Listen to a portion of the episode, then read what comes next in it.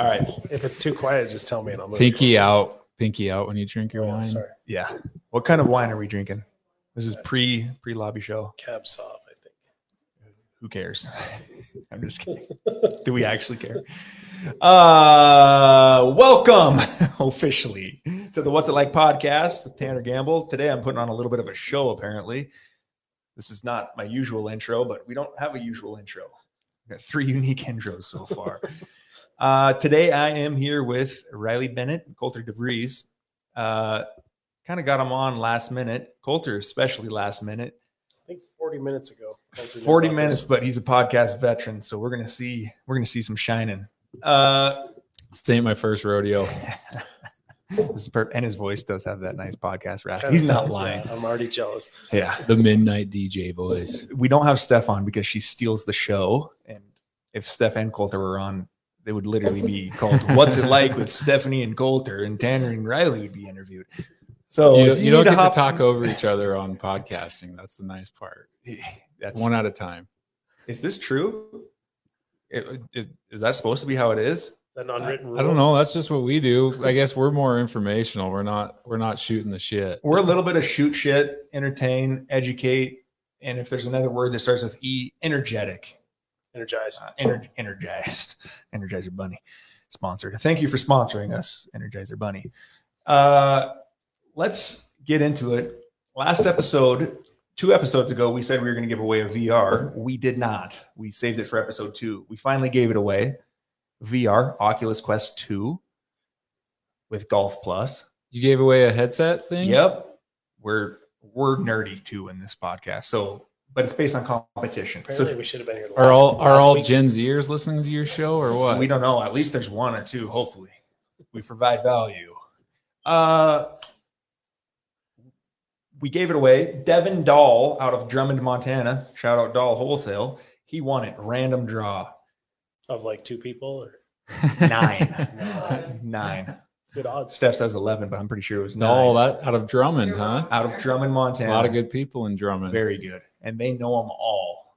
Oh well, for sure, a little class C town. the Dahls know them all. If Devin, if you're watching right now, I hope you got the VR headset on or Mahomes in the background. Anyways, Devin knows the rules, and this is going to be kind of a thing that maybe gets talked about every podcast, which is there is a little bit of a competition involved with this VR and Golf Plus. And if Devin doesn't beat our friend Cody, who was on episode 0.5, he has to give the VR headset to somebody else. So it's kind of like king of the VR headset of this game called Golf Plus. So there's pressure to him listening. Massive pressure. You're on. Like people are going to know if he gets to keep it. We'll find out next episode. If he gets to keep it, that means he beat Cody, and Cody's good. like he golfs.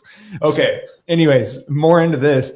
Episode point five, so this is not episode three. Well, this is technically episode 3.5 if you want to go into that. Oh, I see. Mm-hmm. Technically, Because Steph and Cody were on the first episodes, and it was literally the What's It Like podcast with Stephanie, and then Tanner and Cody were in the audience. And really, it was just Steph and Cody.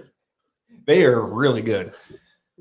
I'm just on here. so what? What does he got to do on this headset to win it? He he already won it. All Yeah. we did was an Now he has to interaction. golf inside of What it. does he have to do to have it taken away? Golf Plus is a game, and you can literally play Top Golf in it. It's just as good as Top Golf in real life. They're haptic feedback controllers. You look around, you're in the Top Golf simulator. It's Can sweet. Can you attend a Chance the Rapper concert? I'm sure you can because there's a stage in this Golf Plus VR. It's sweet. Anyways, I think it's cool. The competition is pretty real. You can have like four people playing golf at once. Any hole you want. They do cost money eventually. Nine rounds. If he doesn't beat our friend Cody in this golf game, he has to give up the headset to somebody who interacts with this podcast Interesting. or maybe a recommend. We don't know the exact rules yet. We haven't decided those. Do you Just has to give it remember? Do you remember when we were kids and the only place to hang out was a bar, your local small town bar? But thank God the bars usually had a pool, a quarter pool Well, you- you- machine, and If we're talking golf, we had Golden Tee. Oh, that's right. I was just getting to that. And they all had a golden tee, man. And now, now these Gen Zers are getting headsets. And Were those for kids? Those were in the bars for kids, yeah, it not was, to keep, it was it was to keep the kids occupied so the parents could drink their beer and have the kids just shut the hell up and Damn. Stay out of the adults' conversation. Am I wrong? The pool table was The for pool, kids to but there was on. the arcade. Um, remember, all the bars had like an arcade kind of thing in the Harlow, back. Harlow didn't have that cool stuff like Roberts. Let's dive into this. People don't know Riley Bennett or Colter DeVries. they might know Colter DeVries. He's out there. I, I do some web. advertising. Yeah, Yeah. I'm, I'm on, I'm on the webs. Mhm. Web three. He dabbles. Are you in Web three yet? Uh, I'm trying to. Ooh, we can get into to. that. Riley Bennett, we were educating him the other day, and I think he's interested in Web three. Riley, we got to do a little introduction. Okay. I could, I could do it. I could introduce you. I would do a horrible job and no justice. Millie, if you're watching this, or when you watch this later, Yeah, I don't know later. you either, of course, but I only know Riley so much. So if he says any incriminating things about himself that you didn't know in this intro, I'm sorry. That's what he'll do. Yes. That's what I'm here We're for. gonna hear actually Riley, would you introduce Colter to me actually? Ooh. then I get to introduce him. Yep. Sh- Sure. Yeah. Yep. This is my friend Colter DeVries. Uh, we've been friends since 2006. Correct. Um, Colter knew. Enemies before that. yeah, probably. I don't, I don't think I knew you were before that. You, you knew Calvin Reichelt from uh, Boys State when you, Boys when you State, came to Bozeman. Yeah, I had And- political ambitions when I was a young man. And I don't think Boise State, or is that where you went first? Correct. I don't think Boise State went swimmingly freshman year for you. Or Yeah, my freshman year at Boise State, it was it was memorable memorable. so did you come the second semester to Bozeman. to Bozeman? Yes. Okay, that's when I met. That's when I met Colter. 06. Oh second six. semester. He was a veteran. I guess it that would have been spring of 07. Yeah. Yeah. And uh, we ran the same circles in Bozeman all through college. And I think when Colter and I really became good friends was when when you were in Australia Yeah. and I was in New Zealand in 2008, nine. nine. ballpark. Yeah, 2009. Yeah, and friends ever since. Give us a little like if if entrepreneurship and business and and life was a roster, introduce them. Give us a little background my, of my resume. Yep. From your First, first off, he didn't he didn't mention that we're doing this we're doing this podcast tandem. We met. This sounds like a homosexual love story, Kind of does. but So it, can we? It would actually be better if we like we're doing a podcast as a team, maybe like step brothers. Like we're going to interview as a team. Let's go. Yeah.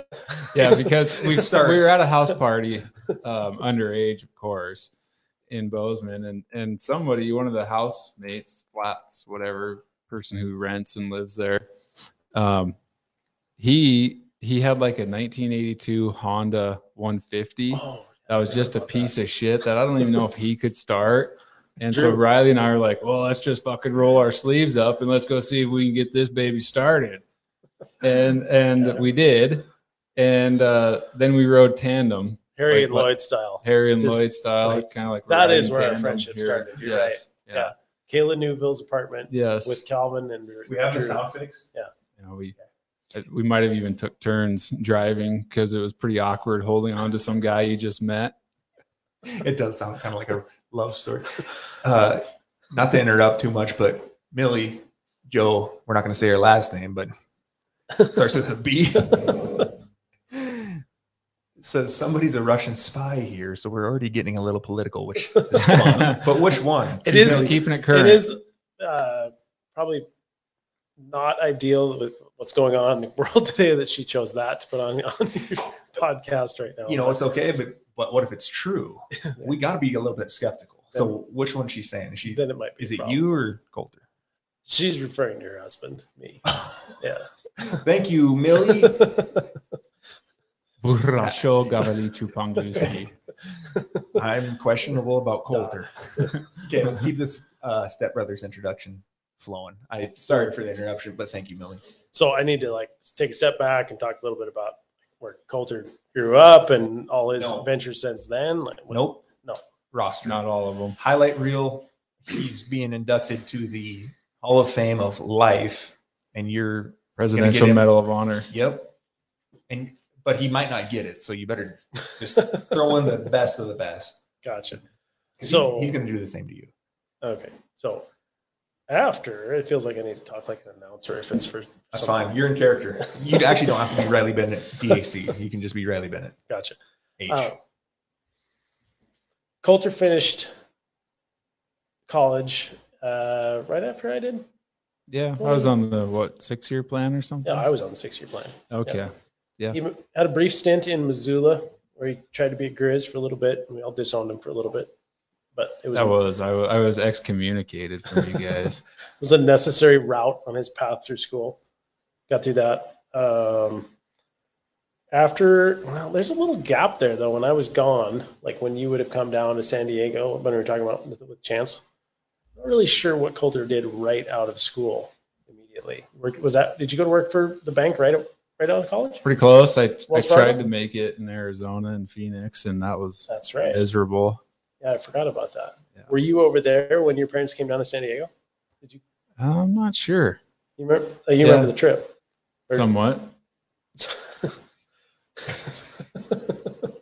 highlight, when, when we highlight reel. when we cleaned out a Yeah. storage unit, Yeah. Somebody's we were going storage unit random picking. shit, and, yeah. In San Diego. and got to take a boxing ring home to the ranch. uh we didn't get that. I Oh. got I got some like African tribal shit and didn't you make it out with the the black dildo? spy, Russian spy, Millie. if this is true, So I can't see the screen anymore. She's That was in there though. Nate It's all good. got a little echo. Oh, we Uh, yeah, fixed. Thank you, thank you, thank you. That probably Hey, needs to be there hey. for the camera. Real quick, what's that? That needs to be there for the camera, I assume. No, No. no, we can pull up anything. If we need to show the boxing ring, if we need to show Riley Bennett in high school, college, No. Colter in So, San Diego all right, hating it. Let me keep going with Colter's Colter's uh, resume here. So he Thanks, Grandma. went to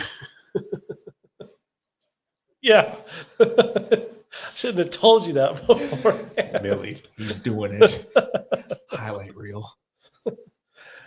Brief stint in arizona like you said i remember going and having lunch with you in phoenix Oh, that's right. yeah i just remembered that when you said that we went to phoenix for lunch and i remember thinking it was a it was a weekend that's what it was we went somewhere downtown in like the Mm-hmm. Yeah. The business district yeah, CBD. it was like the apocalypse had happened in phoenix that that part of phoenix was Yeah. just Yeah, so business. if you have any listeners in Phoenix, uh, they have their CBD is surprisingly dead on the weekends. And you'd think for a city that huge, their central business district would just have bars and Thank you for that. and Thank you for that. Actually, I was thinking like CBD. I was thinking, oh, it's probably got high THC in Phoenix or something like. Okay. oh yeah, it- it's it's apocalyptic. It's so dead. yeah, there's all kinds of cool build. I mean, you can tell it's a bustling place during the week, but it was pathetic when I went to see him on a Saturday.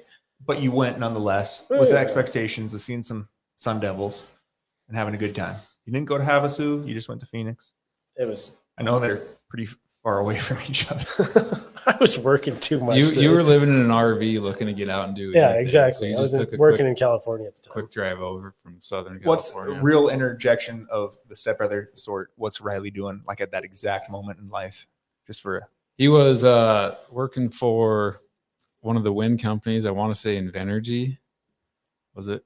No, but you keep going. But uh, and he was living in an RV, um, going around the nation building wind farms. As lived an in an. RV. Wow, sweet. in a van down by the river.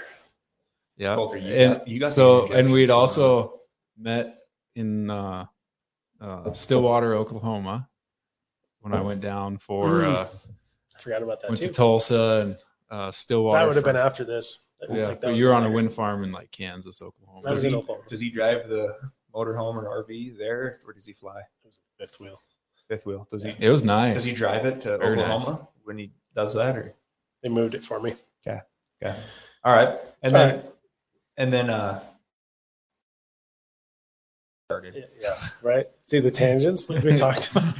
like Tangents- two old tangents are men. good. Tangents are good, but like this intro in my mind for this sake. It's gonna be the whole, it's looking. gonna be the whole episode by Yep. the time we get through this. This is the realize thing. I probably I got to keep pace, but it's like I like these tangents too. Is there anything we're supposed to get to? Nope. Like, Nope. But the introduction probably should be just like the highlight reel. So I don't know if you're a, Yeah. an Yeah. NFL fan All or right. anything like that, All right. but if you're His watching highlight the highlight reel reel, of Odell Beckham, What's on the back of his one card catch. was Coulter worked for was that Wells Fargo when you're down there too?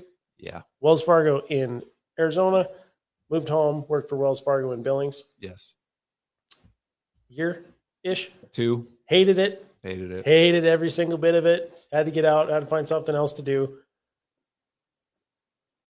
Dove into his true entrepreneurial spirit, and you got to you got to help me out here with the timeline on when you started the Wagyu beef sticks versus. Help me out. Jump in. Yeah, that was gosh. Um, it wasn't immediately afterwards. No, I, I I thought I was going to get rich in the cattle business. Yeah, you're going to convert the ranch, right? Yeah, and uh, convert it to holistic and regenerative. This was I don't know seven years ago plus. So actually, we only you know- made it to seven years ago with the highlight reel. yeah, that's far we are. Off on another tangent. Like, sorry, dude. This is this is where this is going. we just don't know the context. Like, how much Talk- information do they need? No, uh, this we're gonna Millie. Millie we're gonna detail? Millie. We're gonna throw this back again. And we're gonna say highlight reel for the seventh time. Count them, count them back. But here's I'm not trying to put you on the spot or nothing. I made the Odell Beckham reference for highlight reel to Mhm. get you know taken to the NFL. He's gonna have like three clips. Where's 30 the, where- where's the letter I seconds. wrote for you about a year ago? Reference? That's the highlight reel. Reference? You Yes, have it is. Yes, it is. In the back of my head, Where's this been?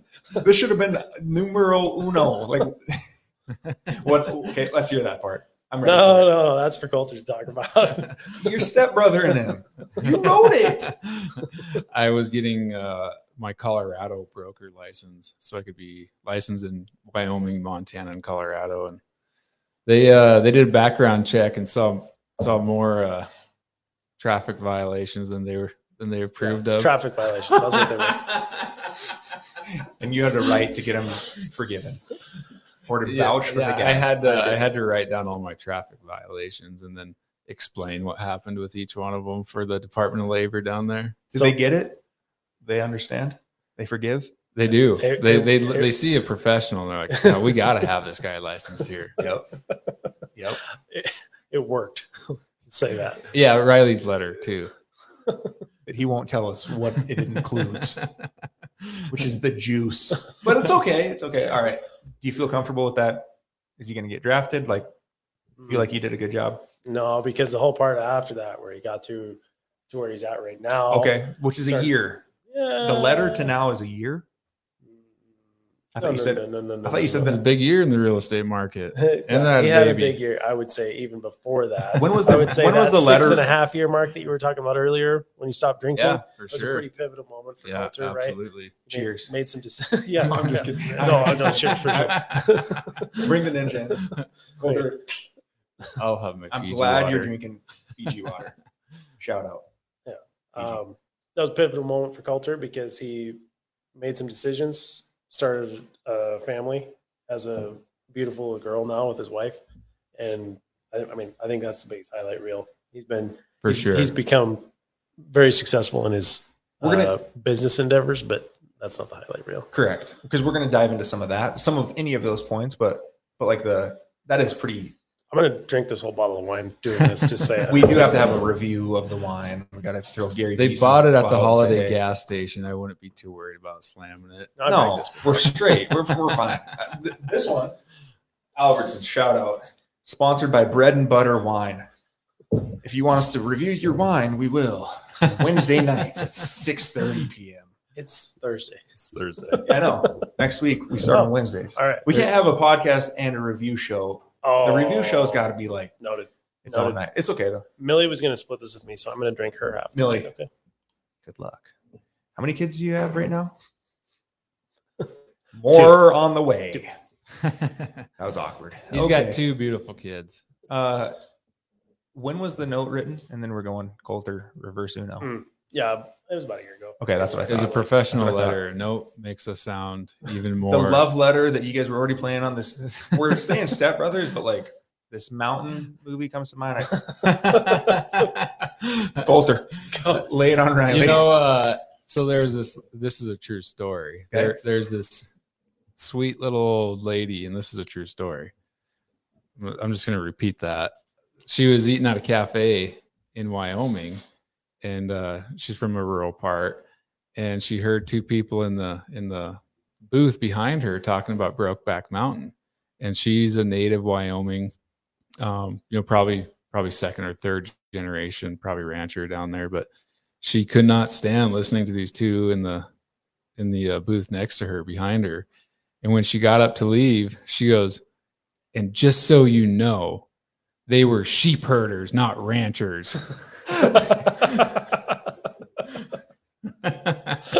She must love Yellowstone. that, Uh, that really did it right. i think her. she passed before yellowstone thank god Oh my! yeah that would have put her over the edge for sure Don't you let that movie's evil be. That's exactly. Okay, real quick. Nicknames for each other, real quick. Stepbrother esque. Hmm. Three, old man Two. i think we call him old man three, Falcon. two. Okay, perfect.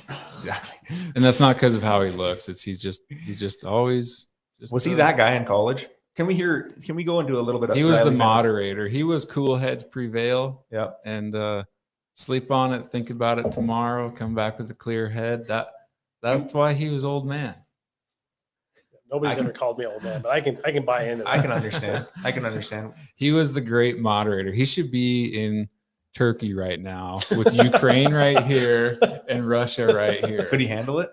uh, he, everyone walk out of there drinking buddies This is the start of your political career, Mm. Millie. I hope you don't have any dirt we're gonna uncover. You think she's tuning in still? I hope so. Okay, we got to hear the highlight reel of Riley. That way, Millie can really hear some. Millie Vanilli, Sure. uh, Millie, Little Wayne. Does she like him? Uh, Okay, well, it's a good name. well riley riley used to date all of my friends all- Millie, Millie, I'm sorry. so that that's really how I got to know him. Is he just every time I turned around, he was dating a new friend of mine. Oh, but uh no, he college was easy for him. It was a breeze, whereas for me it was just a struggle. And I just he was so sensible always, and I just couldn't understand how college could be so easy for a person. But then after college, it's pretty easy to see why, because he became very successful as an engineer. Like I said, he put in the time and the work for uh, the wind farms, traveling all over the country, Not Invenergy. Not Invenergy. that is where my mom works. Blattner. And there you go. Nice, Blattner. nice. We got to shout out Blattner. We got some Blattner boys. yeah. Probably not watching, but No, we could be. watching. I got, I got a couple of them. Nice. The, the next generation of Blattner, but and yeah and he uh you know he worked up quickly and when he was ready to come back were, you were dating millie the whole time right and she was in new orleans nolans New Orleans for two years and then back here for two years. So yeah she did like a lot of tri- beads. Mardi Gras was awesome. Uh, dated long distance the whole time right up until we got married, and then it was like old school, move in together, we're married. How soon were kids? Oh, Jared's watching. Jared.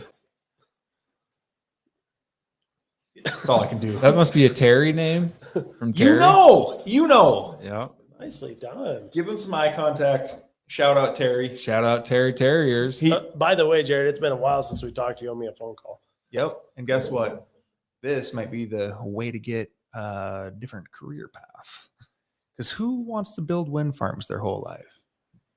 Just kidding, Blattner. We like it. We like it. that'll cost you 500 bucks By the way, by the way, that's on that's Invoices the, in the that's mail. the day rate. So we got evening. It's plus a couple. Go ahead. Yeah so i think when riley was ready to move back he could pretty much uh, write his own terms for the engineering firms that were recruiting him and wanted him. And uh, when you can do that he's he's been able to create the what i see from from uh, being proud of my friend and uh, happily watching him and his wife develop what i see is uh, someone who was able to create the life that they wanted for themselves. And he knew it earlier. He- do you he- think? Oh yeah. Is that oh intentional Riley? in in- super intentional. I'm sure he has written it out, and he's probably methodically uh, thought about the steps it would take to accomplish a goal. So And, uh, him and Penny Knoll really got along. Shout out Penny. Shout out Jared.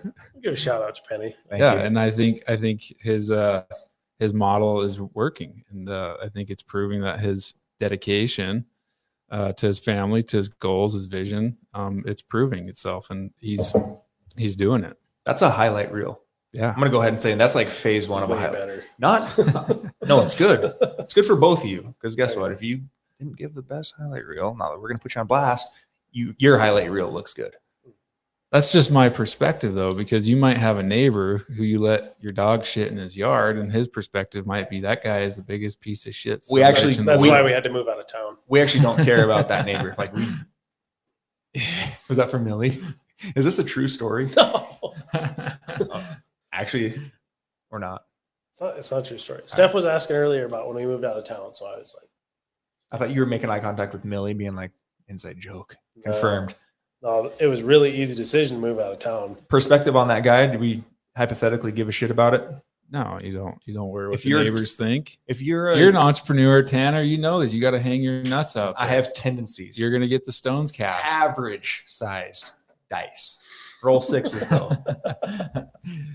you know that anything you when you put yourself out there, anything you do is going to be criticized. yes. And I think um, those who want to live a life with boundaries and say that this is my goal, and it, you know, I might not be the one who's gonna go to the bar with my buddies every Friday and Saturday night, and I might, uh, I might not use as much leverage in my house. You know, I, I could be uh, fiscally conservative, risk averse, debt averse, not live beyond my means. To live with that kind of uh, discipline, I think anything you do is like that. You're putting yourself out there, and you do it as an entrepreneur every day. Someone's going to have an opinion. It's true. I'm gonna be crushed by the first negative thing for this podcast. I'm just gonna Oh, the trolls will come. They will come, I actually wonder what the trolls will look like. especially This- since you have me on. This, this is good. Bring the troll. This is fun. This is fun, actually. If they're guided towards you, I got my own way of dealing with it.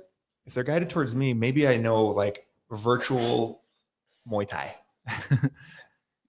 You're gonna you're out. gonna be in a battle of virtuosity. Is what, I- what's gonna happen. I don't know what that means, so maybe I'm gonna get trolled for that. like, who's most virtual? I'm not sure, but internet troll. I've literally never been trolled in my life, and I've been online a lot for a lot of things. So maybe somebody comes out of the woodworks and says, "Buddy, your voice should be deeper than that." it's like, yeah, I tell my my, my come. wife that all the time. Steph, actually, sometimes. When you're getting a million daily downloads, it's gonna happen. Thank you. They're just not gonna like your face. What if? Okay, if they, what are they gonna? Let's roast me a little bit. This is my deep voice when I talk to Steph. She hates it, but this is me in character of guy with deep voice, still a little high pitch. Character or role play? Awkward silence. because actually we're gonna find out about the option number two in the next episode. I'll tell you how it goes. Thursday next week. I'm not sure the date. The 17th, 6 p.m. uh, virtuous something. Oh, I mean, it- Virtuosity. Yeah, yeah, but a contest of virtuosity. yeah. That's. I mean, the trolls are out to get you, but in they want to destroy you while making themselves look.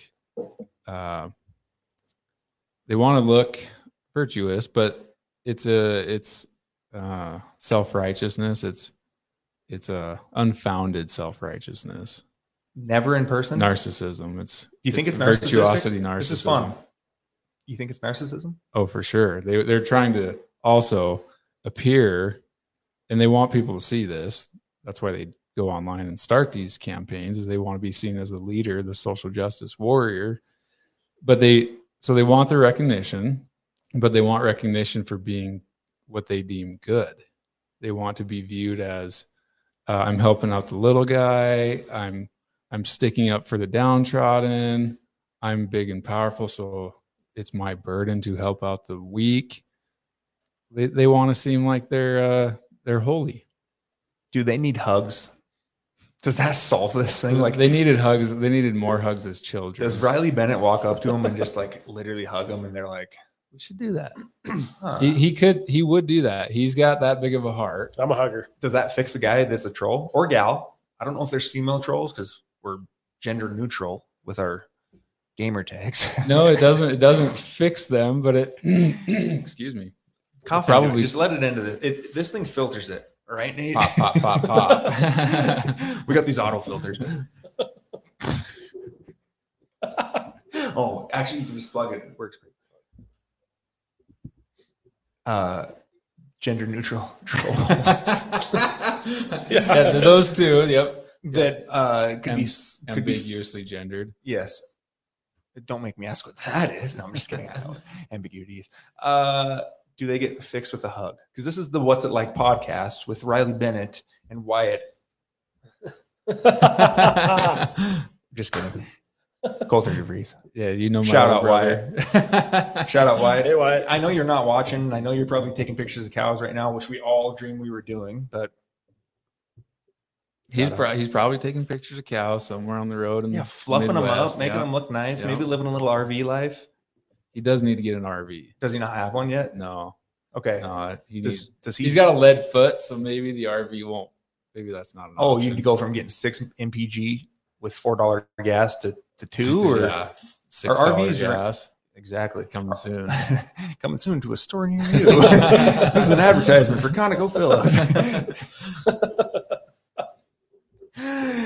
uh, okay, gender neutral troll. Gender neutral troll. we keep coming back to that? I just got to go down this just to see if He, wa- he wants some spicy content for Well- more more well, it's mainly traffic. not even. Clickbait. He's going to title this. Do, can can gender neutral trolls be fixed with a hug? And that's going to be clickbait. He's going to This get is what's- two million views on YouTube. This is what's going to happen is we're literally going to take that clip of Colter and we're going to clip it. This is a TikTok ad right now. We're going to clip that. That's how it's going to start. Then we're going to clip to this to say, "Did you know you can defeat trolls, especially if they're gender neutral?" And then hugs. done. Want to know how? Click the link in my bio. Converted. Three percent. Guess what? You got twenty-two DMs. The math works.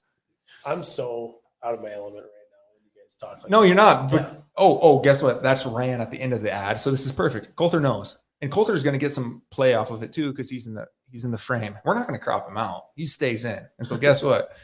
During this ad that Colter is predicting is going to get 17 views realistically. We're going to put some paid media against it and say, okay, if you're a troll and you're watching this and you're not triggered, you're not a real troll, yeah, yeah. right? So what if I'm sitting at home and I was always wondering if I was a real troll? Yeah. Is that just gonna? What's it like? Is this gonna break open the floodgates? Mhm. If you're sitting at home and we and you're seeing this, let me start over. If you're sitting at home and you're watching this on TikTok right now and you think you're a troll and you're sitting in your mom's basement eating pizza and you're 17, 17. we don't think you are because you're just pretending to be 17. You got a neck beard and pizza on your chin, even though we just ate pizza, so we know how to judge say, trolls. I, am eyeing that pizza right now. Riley smashed pizza earlier. Some Smashed. people just can't grow a good beard, you That's- know. it's true. Look, Neck beards Zoom- are awful. if we post if we post produce this, we're going to zoom in. Like I have an age to me that's above the average person that can grow a beard and check this thing out. Garbage. so you can talk shit about I can, bad beards because And you I can- have one. and I can call them out just like Riley can because he's not 17. Okay. Thanks. Cut. Uh, What was life at life like at 17? you actually skip to the highlight reel to midlife, like one segment post career, which is exactly like an entrepreneurial would, dude would do for a highlight reel. Doesn't that make any sense, Riley? Think about his highlight reel Mhm. diagnostic. Mhm. you at a certain age of your life, from like halfway through college to career now, Colter's highlight reel for you. Right. Stepbrother, Falcon. You That- are you are my highlight reel. That, that was the Falcon punch right there. And guess what? We are on the mountain now. 17 years old. Colter did ask a good question. Someone's tuning in and being like, "What's the name of this podcast? Is it called Coming Out?" yeah, but it's spelled with a U. 17 years old. Uh, lifeguarding in Harlow at the pool. Life was pretty good. Uh, Was your German foreign exchange student lifeguarding as well? Natural olive skin. no. That's Colter's putting you on blast on these. Sorry, Shut sorry, Millie. yeah. yeah. Wait. sorry, Millie. Number two. He, the, the- nothing else is going to come up. We swear. Um, sports was life. Class C town, right? Football, basketball, track. That's all. That's really all. It, all it was. highlight for your own self highlight at 17 years old. What was it like? 2000, not to date you or age you, but yeah, this the U is really coming out. not to give an age to you, but 17 years old was in what year? 2003 and four. Highlight of that time as a 17 year old then versus almost 20 years later. Almost. Mm, hard to hard to get off the sports track mind at the moment. Good. Win win in state track. What else are you supposed to think about at 17? Like small school, Sports and girls, right? school maybe cooking. I mean, what cooking you're at the pizza supposed. It's like he No, school was easy. So, like, Yeah, for you because you're diligent. Why? Why was school easy for Riley Riley Bennett? uh, Are you smart? High IQ parents? Try hard. You have a good memory. Yes, they're they're children very high IQ parents. They're going they're going to Harvard, Princeton, and I hope I hope my kids can just go with them. my children? Get But the ride along. You're saying Yeah. my parents. I think Yeah. is what you're asking. but right? both. But well, Uh, actually, actually, this is why Colter and I can get along really well. Watch out, trolls. Is he just? It's just a future vision play. So it's like you can't. He can't help to go there, and neither can I. So it's like Sure. play it out of your parents. Colter and I will fill the gaps in the next twenty years of your children. I think it was uh, call it hard work, but probably just instilled in me from my from my parents. But good memory, yeah, I do have good memory, and then felt like both high school and college was if you show up and do what you're supposed to do in class, the rest just kind of happens. ADD, anything that you think you have? Caffeine in high school? I don't even drink coffee now. When did you go to bed? When I go to bed in high school, The time in high school. Pretty late. MSN Messenger was pretty. Oh yeah, tying up the landline for hours. Give us give us a give us a time. We're we're doing a little Uh, like eleven. I would guess. introspection. I would guess. Dial up AOL. No kidding. I think we had decent internet. Uh, not in a class C town for the times, but so be it. Because neither did we in a class B. like we. What time did you get up? in high school. Yep. 17. We're, we're just playing out 17 Yeah. right now. That This is a zoom in on I mean, 17 for the school, highlight school reel. started at eight thirty, I think. Yeah, right around there. around seven. So you got eight hours Yeah. average night. Yeah. Yeah. Smart enough, good enough memory, able to handle it.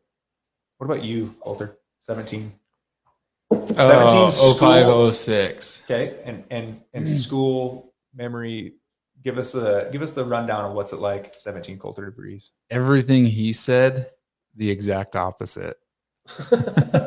This is only talked about as of late, I think, like because entrepreneurship is like fun nowadays or like cool. Yeah, totally. Like it's fun to talk about. Kids in high school want to be entrepreneurs. They just don't know it yet. oh, I think or they do. people just want to be rich and they think entrepreneurs are rich. You're rich, aren't you? Get rich quick. Yeah. And that's 50 Cent said it first. And, and uh, they also think that it doesn't. They're not prepared for the sacrifices that come with it. They, the uh, the YouTube influencers make it look easier than what it actually is. It's probably not any different than going into the NFL. Very low, low probability rates. Tom Brady makes it look easy. So it's like, So does Elon parallel. Musk. So does Elon Musk makes the business look easy. mhm. so does LeBron. So it's like, I mean, you got Yeah. talent And I think I think uh, Elon Musk is someone to look up to. in your Brown, world, not so much. which is weird.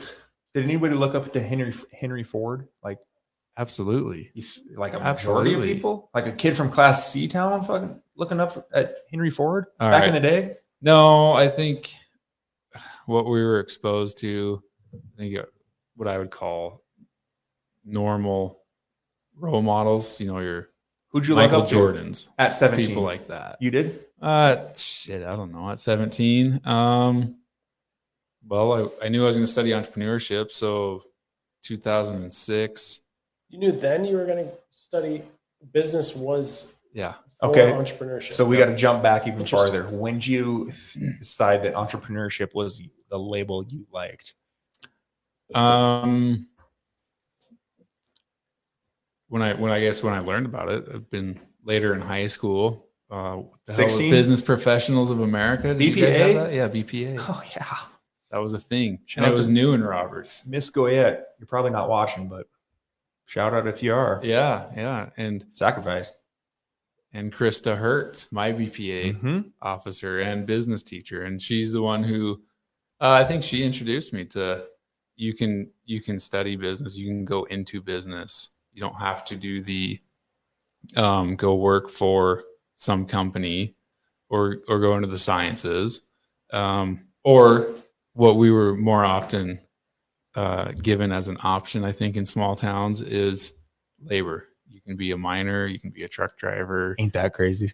Uh, yeah dude do you i tell people this all the time but our our um school guidance counselor she would she would come in and have career days with us and she'd play a vhs video um about the trades and she's like preparing us that here's all the jobs you can get after high school have you considered being a garbage man picking up the garbage you can be a mail delivery man have you considered uh, doing mail delivery. And not that there's anything wrong with those trades. We need them dearly right now. Uh, we we see how vulnerable we are as a society without that backbone. I was just looking back on it. I'm disappointed that we weren't presented more options. Like you can you can uh, go study business. You can actually strive for going to Harvard. Here's what you could study at Harvard. Who's at fault if we look up?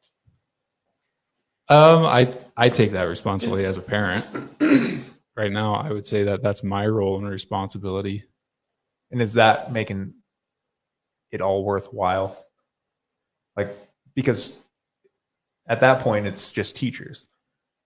It might not be parents. Yeah, teachers are extremely influential, and God, we're so lucky to have teachers like Krista Hertz and No, but in the sense of that you didn't know that they throw in those VHSs, DVDs that are influential media. What's, inter- what's interesting about that is, I would say, our generation mostly got told we should go to college. in a Well, small I- school, class B, I, class C. I think we got told that, but I think it's pretty cool that I- they even even showed you that you could be a garbage truck driver. I, I would say the flip side of it. I kind of I think push people to strive for the strive for Elon I- Musk. Yeah, I just mean that the the narrative of you should you're only going to be successful if you go to college has been driven down throats, you know, for so long. We're we're seeing that reverse now, where you can work in the trades and make even more money. yes, if it's, if it's absolutely. what you we're want. in it. We're in it. Yeah. Oh, For how long? Is it because because, it shows you the Question. commoditization of of uh, college degrees. what does that mean? There's so many of them. If you're They're if- almost homogenous and they're not worth anything. Whereas the tradesmen, uh, sure they might be interchangeable parts, but those are very there's valuable still parts. only so many of them. yep. So you do you guys look at some of these analytical points as just numbers versus the human aspect, which is on the other side of the coin, your position's my position is just a so many of them position. Is it is it a thing that's searching for constant balance of of it's not the teacher's fault, it's just capitalistic society that you weren't taught that and then then it was college and whatever pushed that. And then we're just recycling, repeating. What do you think, Riley? This is can this can I- be a step bro answer because I, t- I took home ec class in junior high and we did an exercise where it was pick your occupation with the amount of money you make and balance a checkbook, et cetera, right? So you just, it started with picking an occupation with an average annual salary. And I saw engineer and architect as it was the only thing that interested me that was in the pay range that I wanted to see. And it was a pretty easy choice for me. what was the pay range? Do you remember? You got a good memory. So this would wanna- be I want to say, I would say 50 some thousand if I this had would be to. 20, 2000, This would be around there, year 2000. 1999, 2000. right around there. Yeah, think fif- 50,000 somewhere in there. If you're a high school kid right now and you're by chance seeing this on TikTok, maybe you should comment. Well, I don't know, I'm not trying 50,000 isn't going to do it today, but obviously that number's changed. But Yeah, but what the interesting point is, what is it? Don't give them that impression. The, The- the no, kids better- want- don't give them that impression that 50 ain't going to cut it today. Like they need to learn how to live on nothing and scrape by and Why? start at start at the $35,000 a year jobs. Why? yeah, I would agree. Why? Why? Because because they don't need to come into an employer with no background, no experience, and a huge sense of entitlement. I didn't have the experience or the background. I just knew what I wanted to make. I didn't have the sense of entitlement either. I'm I'm saying you being okay with 50 should don't give the impression to younger kids that that's where they have to start. No, that's fair. If you're a That's what I'm parent of I'm your saying kid that's right what now, I that's what I took away that day. Yeah, for sure. Yeah. But also, also both. So we can play this out. If you're a parent right now, you're 35. You're doing. You're 33, four, two, seven, five. I'm 34. You're probably 30. Six. Great. It doesn't matter. It doesn't matter. But for perspective of 30 Nate, I know we can't get Steph on this, but like if anybody get home can see Steph right now, she's hawing in the background. We, we, we thought we had a, a horse or something back here. This is fun. Huh? this is so good that I lose my train of thought. We're going to have Steph come on before the end of this segment and then we're going to watch it. But if you're 36, 34, 33, whatever years old, how you're year and a half, year and a half year old kid. Yep. Excuse me. Ages of one and one and four. Two almost Okay. two and five. so if you fit into anything in that range, you're a teacher, you're a human, you're a mom, you're a dad right now, and you're going through it. This is kind of some introspection of what's it like from people that are from the highlight reel that Colter gave you, successful, driven, smart, ambitious, great. What else do you want for your kids? And then you flip the highlight reel and there's some interesting things here. Which some parents might push back against, right? Is a 36 34 year old mom dad going to let their kids be an entrepreneur do they want them to suffer if they knew I'm going to answer that and say most are going to not. They don't want to see their kids suffer, right? but they want their kids to be happy They want them to be successful and they want them to be happy. And if they, I think if you know that that suffering is going to lead to, lead to where they you want them to be or they want to be, then it's fine.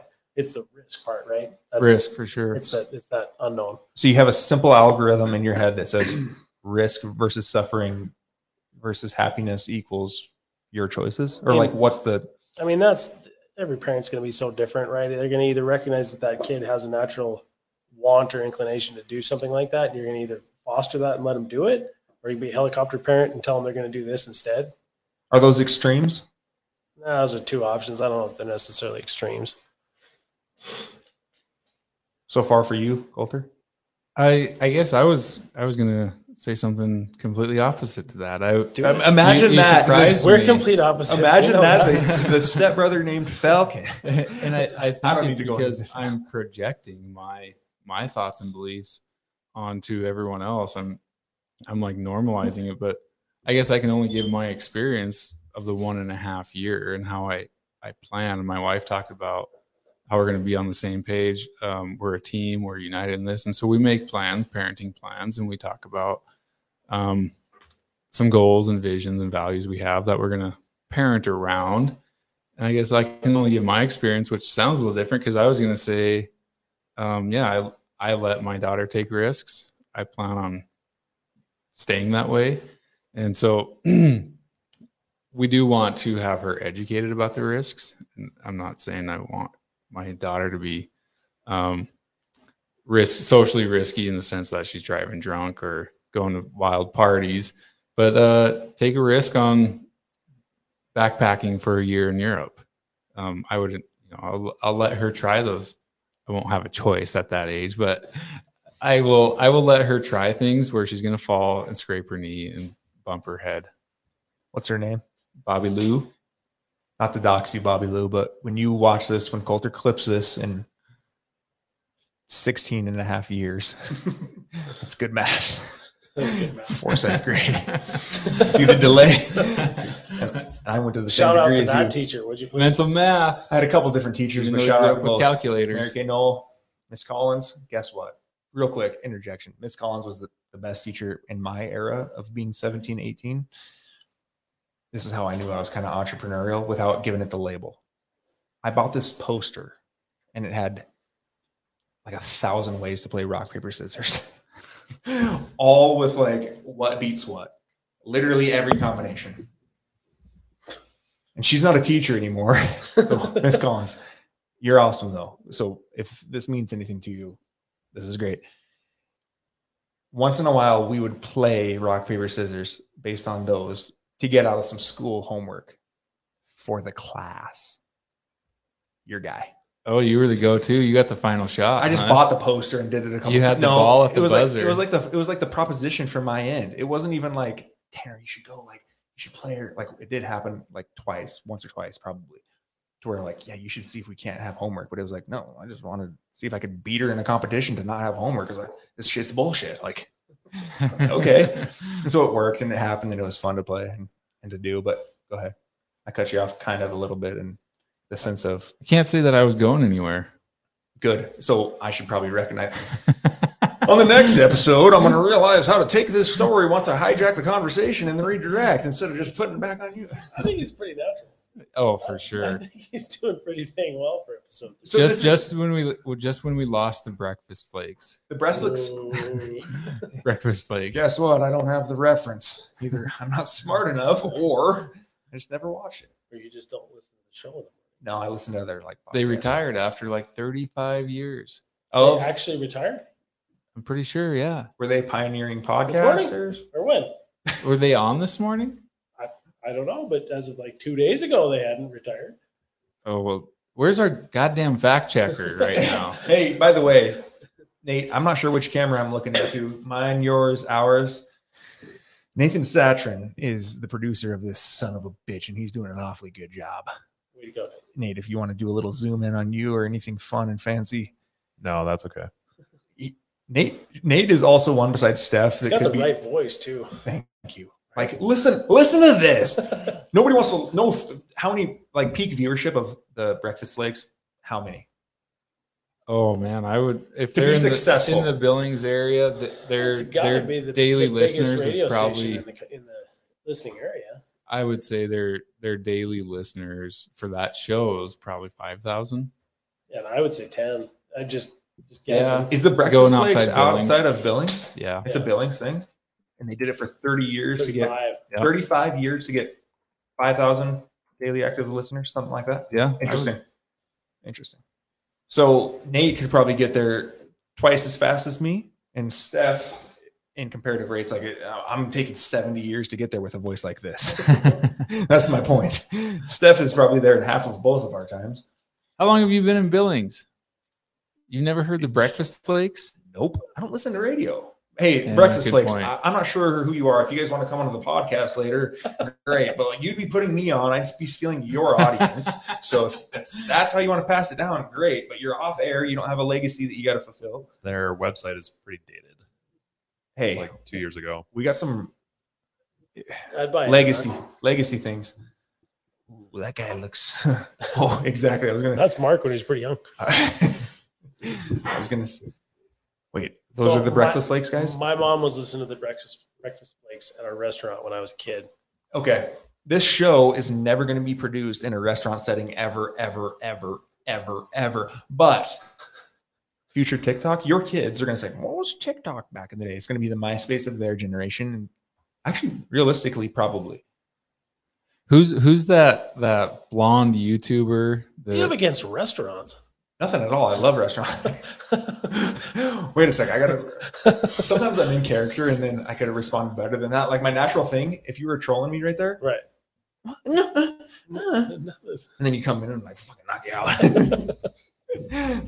so, night. Uh, sorry, who's the the guy who's kind of ripped? He boxes. Everyone hates him. He's Ric Flair, Oh, he's No, a young kid. Uh, Logan Paul. Yeah, Logan, Logan Paul. Logan Paul. So this is going to be like a very Montana Billings centric reference, but it's kind of sad that you were just saying uh, the the um, centers of attention, the the people who are influencers or who would have been considered, um, I guess paramount to their industry, maybe. But Logan Paul is he's like the thing for young kids today. He's like the celebrity Yes. where you know what Lonnie Bell would have been for Billings years ago. Yes. And There- what there's a comparison here between Lonnie Bell and Logan Paul. first of all, who's Lonnie Bell? And second of all, Well, he was big in his time. Lonnie Bell was the Breakfast Flakes. Let's just leave that. They they were big in their time. The Breakfast Flakes, Lonnie Bell, and and now it's Logan Paul. But it's going to be I- something different. You know, it's going to be. We don't even know the atrociousness of the next center of influence. Okay, Lonnie Bell was atrocious to their generation above Lonnie Bell. No, he he was not provocative. No, no, but he was atrocious to his generation above. I wasn't saying Lonnie Bell was atrocious. I was saying Logan Paul was. I know, I know. I know you were. I actually know this. We're gonna replay this. This is gonna be fun, Colter. Do you know First- who Lonnie Bell No, is, no, no, Riley? no, one sec. Lonnie Bell's classic country. Yeah. Do you have- You know who Logan Paul is? No. I'm on a fucking island here. yeah. No, you're not. No, you're not. That's fine. Well, for Riley, yes. Millie probably knows. Uh, Millie. Uh, do we have any time constraints on your guys' ends? Because this is this is about to get good, and if No. there is, we got to talk. As long as we have listeners, I'll keep going all night. Well, two of them is enough Two of them. because those two are influential. One of them is my grandma. Shout out Pinochle and playing Grandma Chris. Steph whooped her booty the other night. Uh, that's what we need to do when Millie does get to meet you guys. We need to Shout play some out, Deanna. Pinochle if you guys know how to play Pinochle. Oh, Steph and my grandpa. Riley, you want to know what's better than going to oh. dinner with Stephanie and me? This is And Pinochle. no Come on. playing pinochle with my parents, my grandma, and Stephanie. I'm gonna watch. Oh, I got you. Does- Can he play Peanut? I I can play Pinochle at least seven times a week with Timmy. seven times a mother week. I literally love Pinochle. I play. I play. Awesome. Valentine's And my grandma, my grandma's 86. She's gonna dominate your ass and then stomp on you, and then she's gonna cook you some food. That's what Millie's grandma is. Thanks, grandma. She's good. This is good, dude. Are they? good. Is she alive? Yeah. Does she want to meet Grandma Chris? Sure. Grandma Chris. What do you win in All right. pinochle? So I, Uh, I think I like pride. This is this is a good point. Oh yeah. You don't Right. play for shit. There's no money involved. You can Right. make it for money if you want. I only play for right now. I'm in my learning phase. We're gonna go down this route. This is why I asked the time question, Colter. So I haven't answered the time question. let's go. Millie texted me about 15 minutes ago and said, "Come home, both kids want you." And they're both sick and feeling like shit. And she had surgery. And Okay. um, So what's the time frame that we have left? And then we get to make the decision if Steph fills the spot. oh, Steph's filling the spot. Absolutely. She's saying no. She's saying I absolutely. don't know. I think she Here's, is actually. Here's the If thing. Colter's I know- gonna keep I going, know that Nate- you two can keep talking all night. I No, don't have any- But I was no, wanting to no. use you as an out. I was wanting to go see my baby. Oh, oh, well, I perfect. think we just need to reschedule. I- For, we just needed the truth out of the the actual question, Colter. You. I want to do this again. I, I, No, no. Okay, now we got to start the awkward wrap up stages. Thank you for viewing into the Breakfast Flakes. We got Lonnie Bell here, and we got Jake I think, Paul. I think what he's saying is I don't get to be on for another episode like that. no, just it's just gonna be no. Fuck. If this It's gets gonna be if a this while. gets two star Yeah, yeah, yeah, I it. it's It's on be- you. we don't care about reviews. You know that, Colter. what I'm looking for is one 34 to 36 year old that may or may not have kids, may or may not be male, may or may not be white, may or may not be knowingly or unknowingly entrepreneurial, Okay. or knowingly or unknowingly business and career minded. Right. And then they listen in, they get a snippet of this thing, which is kind of funny. And then they realize, oh, wow, some people look up to Jake Paul, but like realistic people around Billings, like, oh, right. And then, and then it changes a little bit of their course. You see what I'm saying? Mm-hmm. Hell. Jarrett listened listened tonight. Is, is it going to change Jared's life? Jared's got a pretty damn good life. He does. Are we doing this to change his life? If Jared got one laugh out of this, great. Really, it's for like a 34 to 36 year old dude, if that's the range, plus or minus four years, probably. Because you guys, like, you were 32 when you had your first kid? I was 30 when I had my first kid. You're 34, he's 36. That's Forsyth math. Sorry, Miss Collins. No, I'm 35, almost 36. You're 33. And you got a four year old. 34. 34. You got a She's almost five. Okay, so the math on my end, I was wrong okay. by that maximum amount, which at maximum it could have been. At minimum, it could have been four, but whatever. I think I did say 36 earlier when you asked me, so you're all right. Yeah, but we're on record. So guess what? Gillian, when you're watching this, Gideon.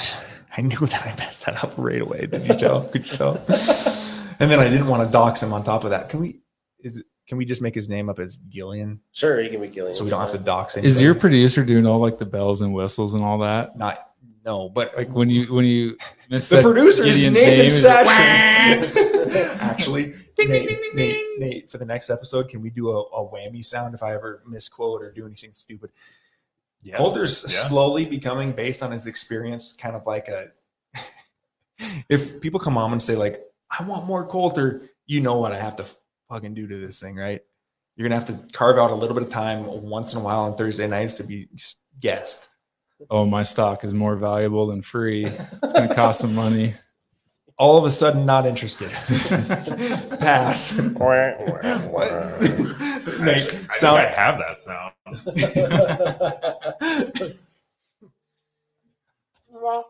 yeah. Hey, she's calling me. I'm gonna step out for two seconds. All right. Keep going. Ask her if she's watching that and giving you more permission. Colter still wants to go, so tell her yeah, you gotta go because his stock is more valuable. Colter, this is fun. Entrepreneurial kid, 17 year old, give or take four years. So you might be eighth grade, you might be 21. Good math. Thanks, Yeah. Thanks, Miss Collins. Advice. Oh, if I were to do it over again, I would. I tell I I tell young people this all the time. Actually, I would, if I were wanting to be an entrepreneur, if I were to do it over again, it's hard to say that I wouldn't just jump right into it like I did. I mean, I was still trying to sell beef. It was Belgian blues when I was a banker, so I was always doing the side hustle thing, you know, and trying to launch your own product or your own brand. Um, so that was kind of jumping right in. I still had the the uh, given security of a full time job and a career. So a lot of people do that. I mean, you got that one safety net there. Um, at some point, you have to remove the safety net and jump head first and just trust in yourself. But if if I were going to school again, I would probably study something specific, uh, some sort of uh, so, something in the sciences, whether it's uh, you can get a bachelor of science in finance, um, econ, but maybe engineering, anything in the sciences. And then I'd go work for a consulting company like uh, KPMG or uh, one of the one of the very large firms uh, for consulting. And you're exposed to a lot of businesses, and you're exposed to a lot of business solutions and the politicking inside. You look at their their uh, management style, their management structure.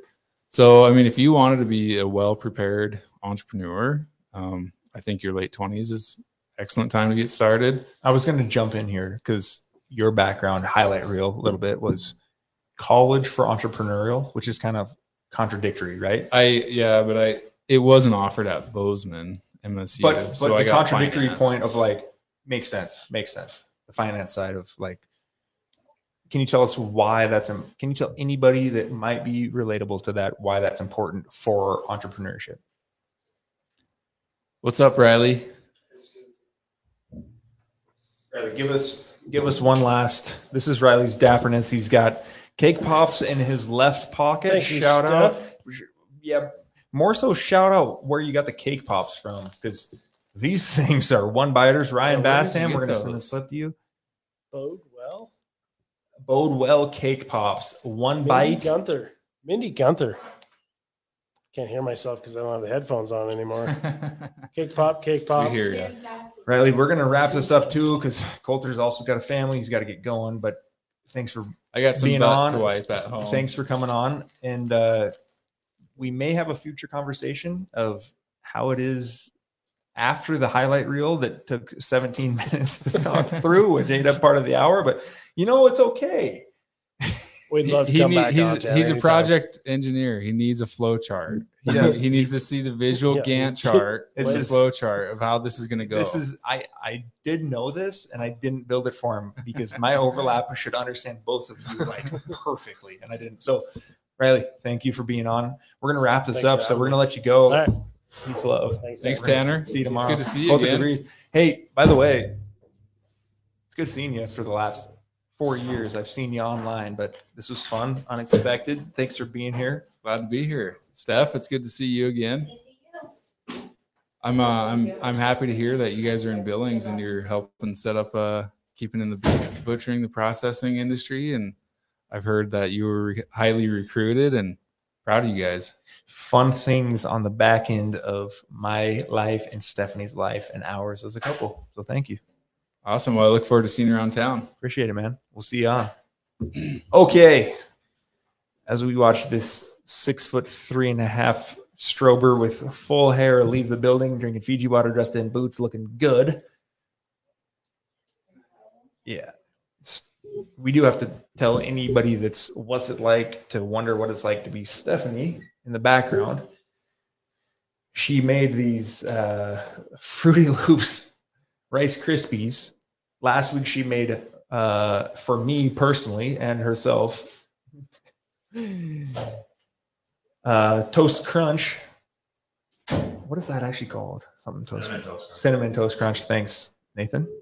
And uh as a rice krispie those are probably the best rice krispies so these guests are leaving They were really, really good. unbelievable nate and you had one i had like honestly nine it was unhealthy I'm extremely envious.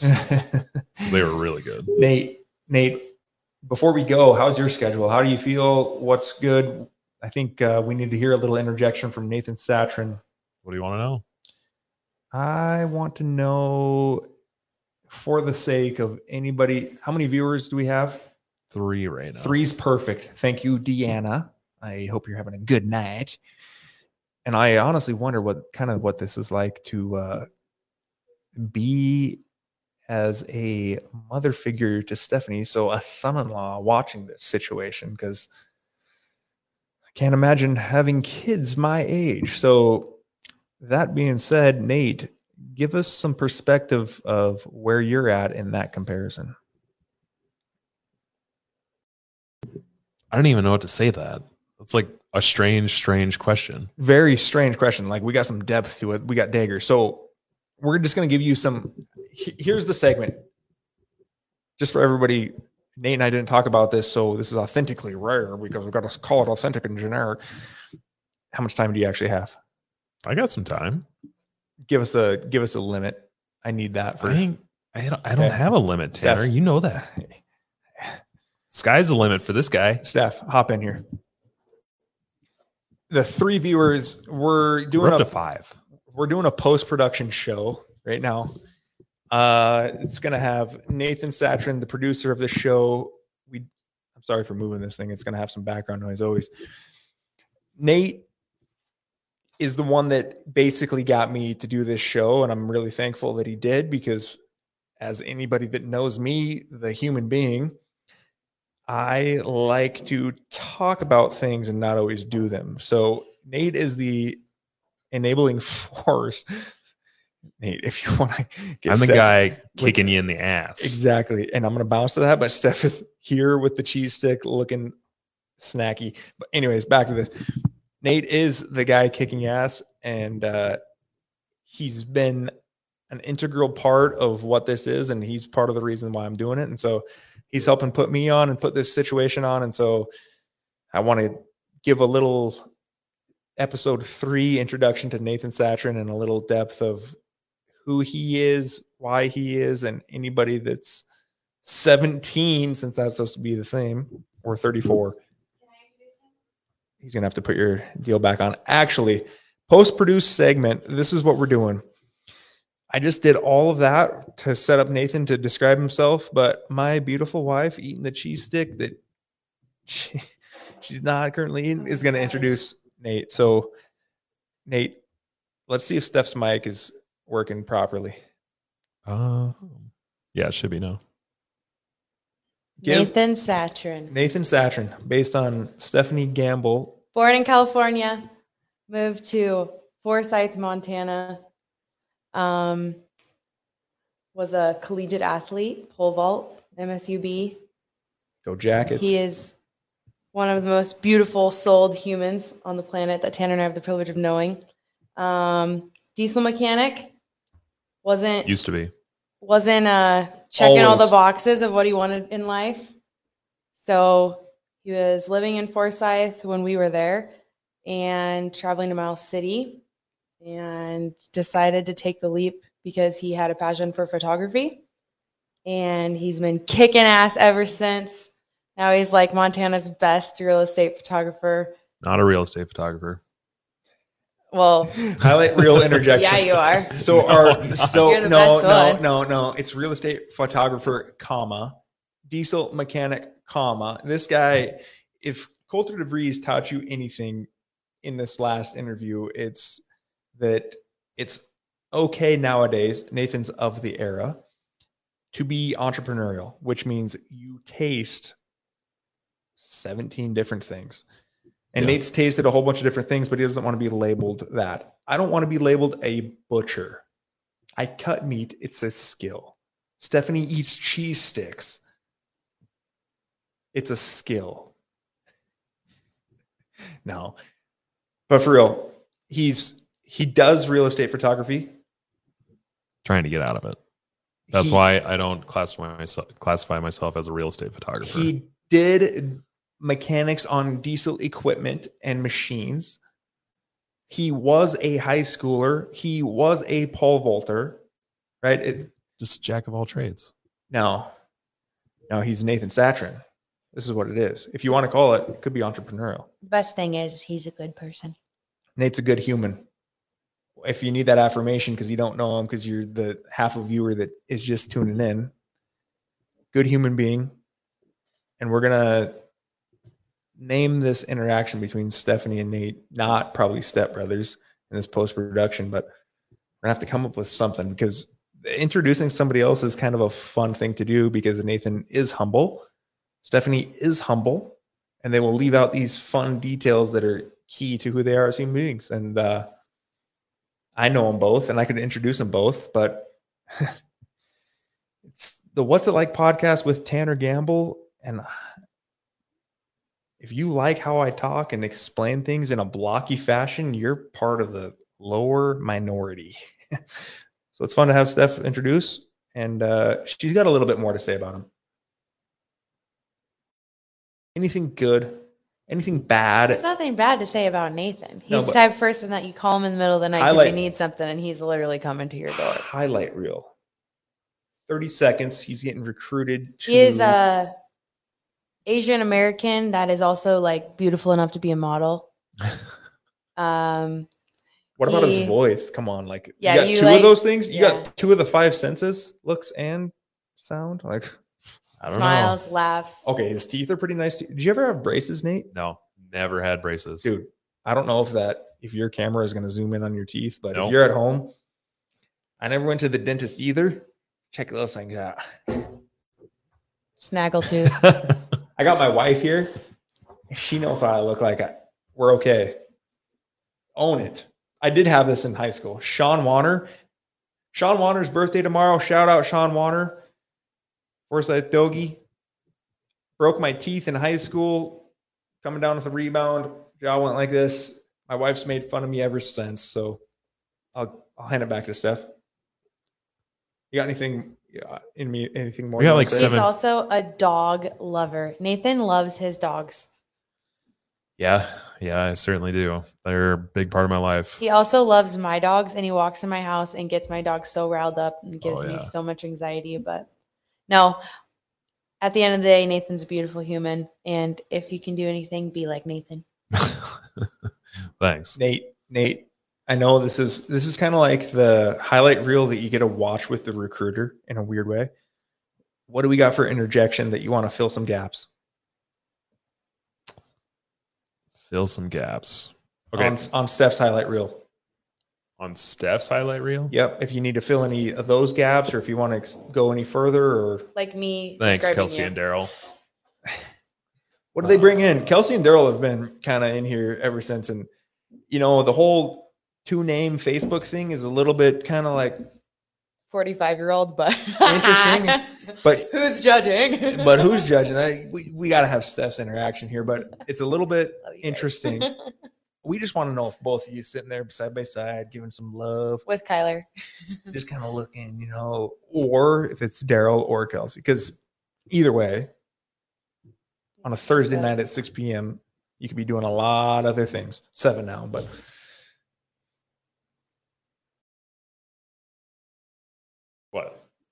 Do you have anything to add, Nate, about yourself? St- Steph, your voice kind I- of sounds sexy on air. I don't really know what to say about myself. Just a humble dude. And I don't really consider myself a real estate photographer because I am technically an architectural photographer. So I'm trying to get away from the whole real estate aspect of it and start pursuing bigger projects. So that's why I said that. But Yeah, I'm sorry. I didn't mean to like label you as one because you're very good at all photography. You were a great uh, food photographer when we needed you for that. You had beautiful, beautiful photos for that.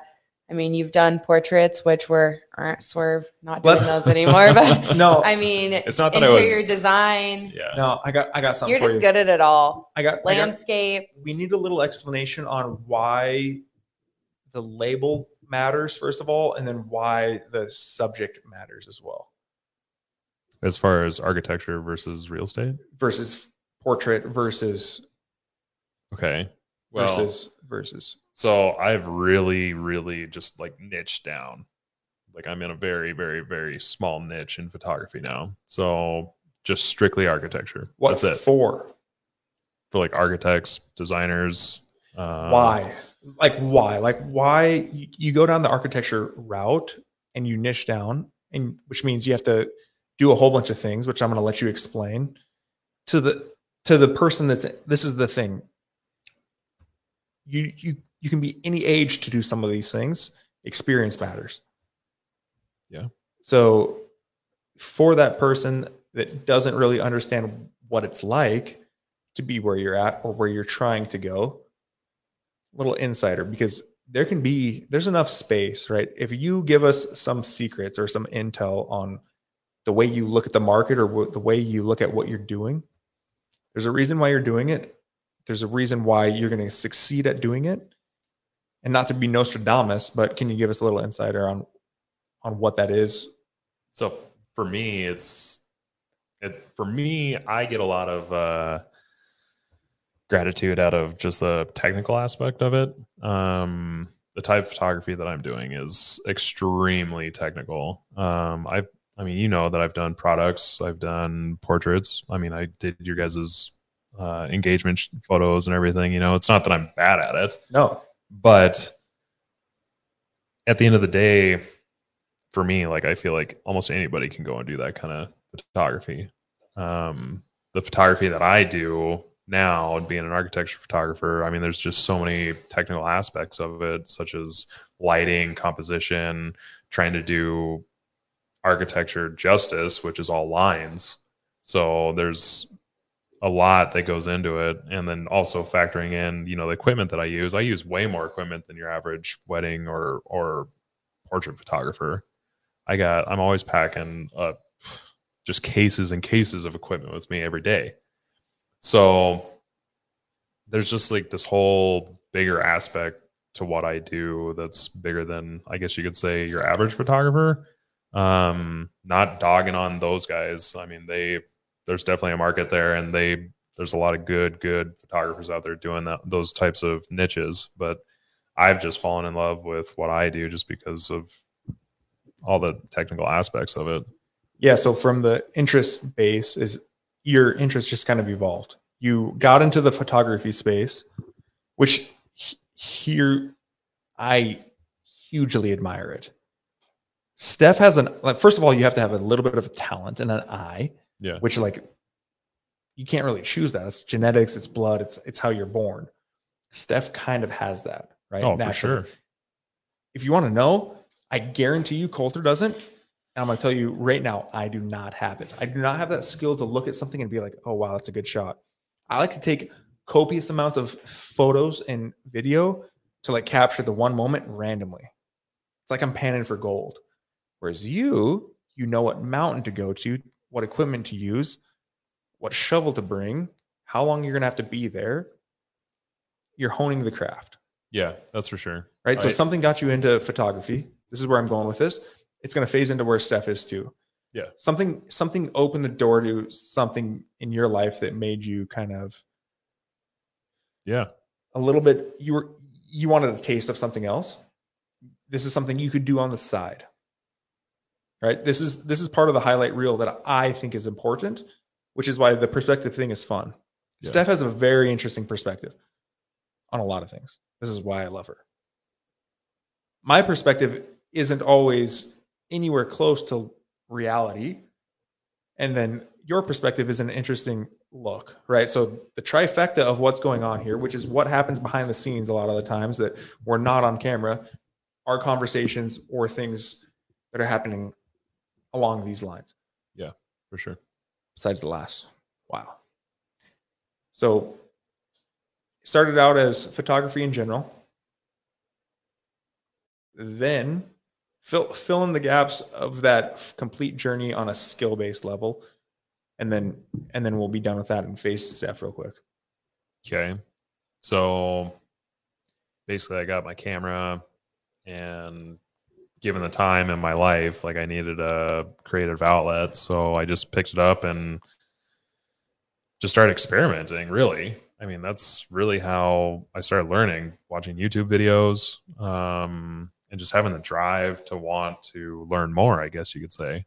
And I just pushed myself and kept trying. It was really trial and error for the most part. Everything that I learned was all trial and error. So I'd find something that I was interested in just go do it and try it until I figured it out and then move on to the next thing and the next thing and the next thing. And that's how I, you know, went and did portrait photography. I, I've done weddings. I mean, I videoed your guys' wedding. Correct Um, what else have I done? Products. Uh, I don't know. I've done. Video, videography i mean is Yeah. a is a is a deeper portion than you touched on necessarily because like these are in order to go super niche niche niche you know niche, niche. I don't niche Niche. Niche. Niche. this is me foresight Niche. Like I, I literally don't care how it's pronounced i just want it to be semi-correct for people to understand like in order to niche down like you're going to have to get these skills in order for it to be valuable Yeah. Yeah. You got to hone it in. yep That's for sure. You can't just like, I don't, that's, that's also a, it's also a process of figuring out what you like.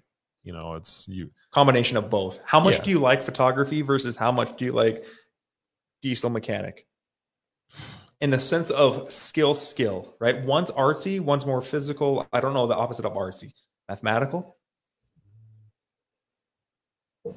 I don't know. Like it, I, I think it's probably definitely used in two different parts of the brain, but it's funny how when I was a diesel mechanic, I absolutely loved to be like do photography on the side. Like it was a good hobby.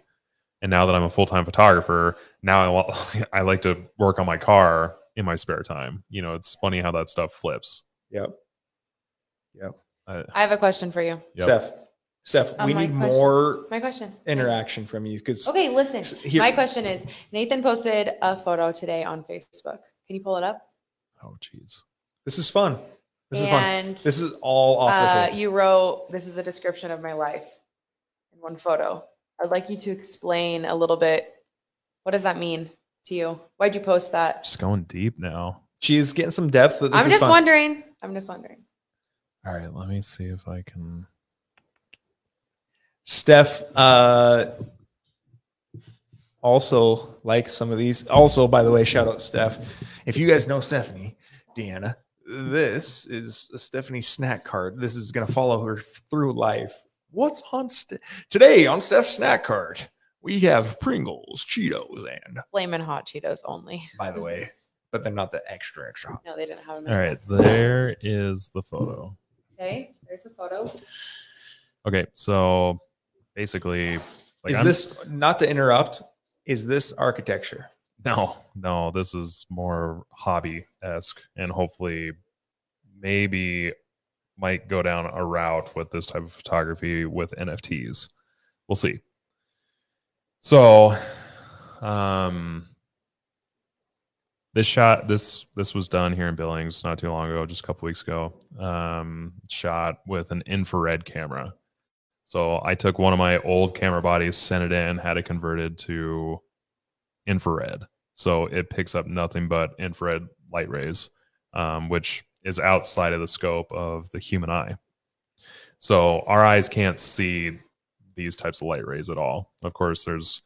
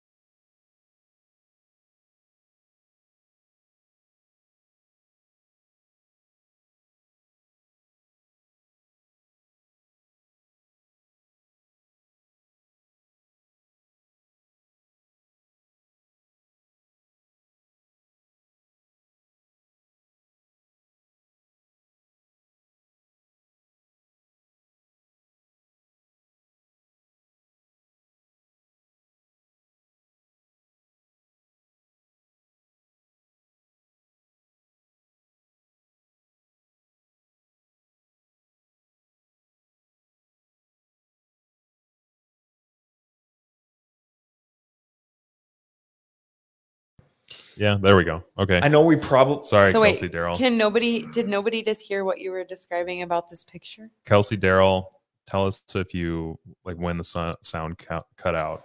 if you remember Daryl, if it's you, I know you remember. See what a good memory does. Nate, how many? Were you guys able to hear the my explanation of the photo, Kelsey Daryl? How many viewers? We got four right now. Perfect. I'm really shooting for two. I'm shooting. No, I'm shooting for two. I want it to be Deanna and one other person. I know my mom. Rachel is, didn't hear it. My sister. Yeah, Shout, Rachel. Thanks for supporting. My mom isn't they cut out right when you were explaining how people can't see certain lights. Okay, Bummer. all right. Okay, so- you have to do this. Nope. Again. Nope. Yes, he does. Nope. It's not going to be good. It's not going to be good. We'll do it again. It's not going to be good. Mate, can you put that camera That on was there? literally the best thing you've had all night, and you're not going to let him re-explain that. yeah, it's not going to be. It's not going to feel right. It's not going to land like it should. And then the next time he Well, explains, you're gonna leave. You're gonna leave these people on a cliff now. Yeah, dude, it's just unreal. I cannot even believe that. Okay, There is no chance he should not be re-explaining No, that no. because that was very deep and it was No. very appreciated we, by yeah, me. we got to vote. Yeah, it was appreciated by you. We're voting. Nathan votes yes. Steph votes No. yes. It's happening. Our votes don't count. We have to vote. I'm serious about this. Because here's the deal it's going to be un- inauthentic and steph's going to think that kelsey and daryl deanna rachel that you guys are going to take this in a certain route and you're not going to feel it like it was felt which there's another photo that'll come up The good thing is, is that you didn't understand what he said the first time, right, so you'd Kelsey- be able to listen Kelsey to it. wants to know. kelsey okay, we have Kel- one vote. type in type type in k or d depending on who's listening and tell the truth While they're doing that, Nathan, why don't you re-explain uh, what this photo means to you? No, dude. We've officially become the Okay. TNS podcast. They want to know. Okay, but so who is it? Who- I don't know. Did Kelsey or Daryl say Carrie? Nathan, turn his mic off. Steph, this is the this is the point. Now it's the TDS podcast. I'll just give a. Who's the D? I'll give a brief summary. No, no, do it. Do it how you want to do it. But if they don't, just just to let you guys know, when the audio cut out, which it's cut out unfortunate events so far. Which so okay, if it cut out for a reason, then it wasn't meant to be. But Nate's explanation was fire to Stephanie Look and at to me. it's Kelsey Tanner. You are outvoted. Thanks, Kelsey. Kelsey, She was also wondering today when she saw the photo. See, see, look. were you actually? Can we get Daryl's opinion? Phone in with a D at the start of it for Daryl, not phone. All right, we're gonna do a brief summary Yeah, here. please.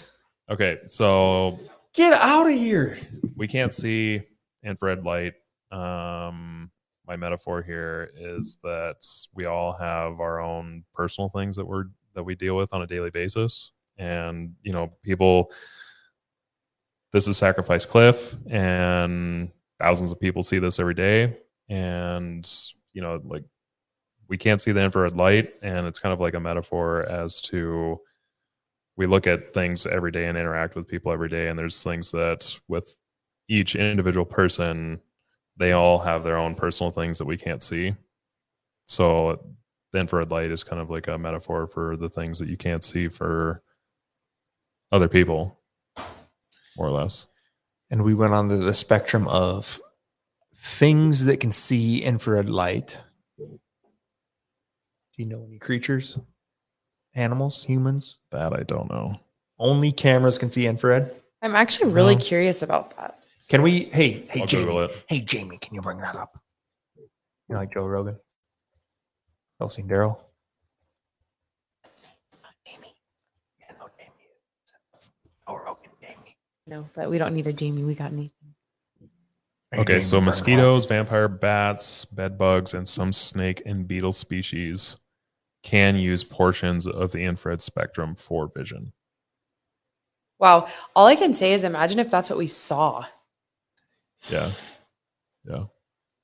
You should see this these photos when before I edit them, they're just like solid red, the entire photo.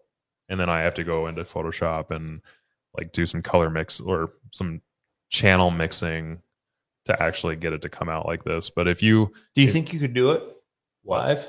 Can you do it live at all? I don't have any of those photos here. Okay. I think we should do it sometime. If anybody that wants to know Photoshop or anything like that, you know what to do. Hit it if you want to know how to develop that photo. Why is that photo fun to both of you? Because it's artsy. And to me, I look at it and I see a photo, which is fun. Tanner, will you do? Yes. If that's Daryl, which sounds like that's the most Daryl sounding thing possible. One chip challenge, easy. I like that photo because I think I appreciate things in life that have depth to them. You know, like, I mean, here, me giving gifts, I like to think about what I'm giving, not just some random thing. So I appreciate that that photo meant something more to Nathan than just a photo. There was like depth to it. You like depth to artsy things versus No. communicative things. I wouldn't say that. I would say with any, anything in general, not Besides- just artsy. some conversations that we have that are depth that just they ain't Stephanie. Well, you lose my you lose my train of thought sometimes. I'm one dimensional. Like that one time we tried to figure out what pepper The yellow, red, orange. Okay. Let's go down this real quick. Baseline. Let's go down this Oh, real quick. Yeah, the taste test. Hey, yeah. we're gonna we're gonna have a little Stephanie segment real quick, and she's gonna describe a scenario that we had. You can interact with it if you want. I don't really care, but here's here's the scenario laid out by her, made up by me, and this was really fun. This helps me gauge somebody. You want me to tell them about the pepper thing? Yep. Okay, so we had friends over. Nate, Nathan. can you put this? Can you put this on Steph only? I Nathan, gotta go to the uh. Thank you. Courtney, Trey. I don't know. There was a few of us over, and we were trying to figure out. Well, we all thought that we could uh, taste the difference between red, orange, and yellow bell peppers, and so we were trying them. And Tanner was like our, what was he, Nathan? Like he was the one that knew which pepper. yeah, he was the control. yeah, he was the control. And all of us had to be like, you know, couldn't see Blindfolded. blindfolded. And he was like putting them in our mouth, like, okay, this one's yellow, or he didn't tell us. We had to choose. I think all of us were wrong, Yeah. besides one person, and we all thought that we could taste the difference. Uh, I think the red one was definitely like the one that we could tell a difference. It was like the sweetest one compared to the other ones, but it was so funny because we had no idea. But we got in this argument with Tanner because he just wanted a baseline, baseline, baseline. I think I had. I think I got every single one of those wrong. Yeah, I think I did too. It's actually way harder than it looks, or even mm-hmm. sounds. I guess I definitely think there is a difference in taste. I just didn't wasn't able to figure Yeah, out which one was for like. sure. Now you put a green one in my mouth. I'm definitely gonna be able to figure that out. For sure. Yeah. Oh, he's loud, isn't he? I think he's locked out. Oh, he is locked out. Let me grab that. Welcome back to uh, the podcast. we just told about our pepper challenge.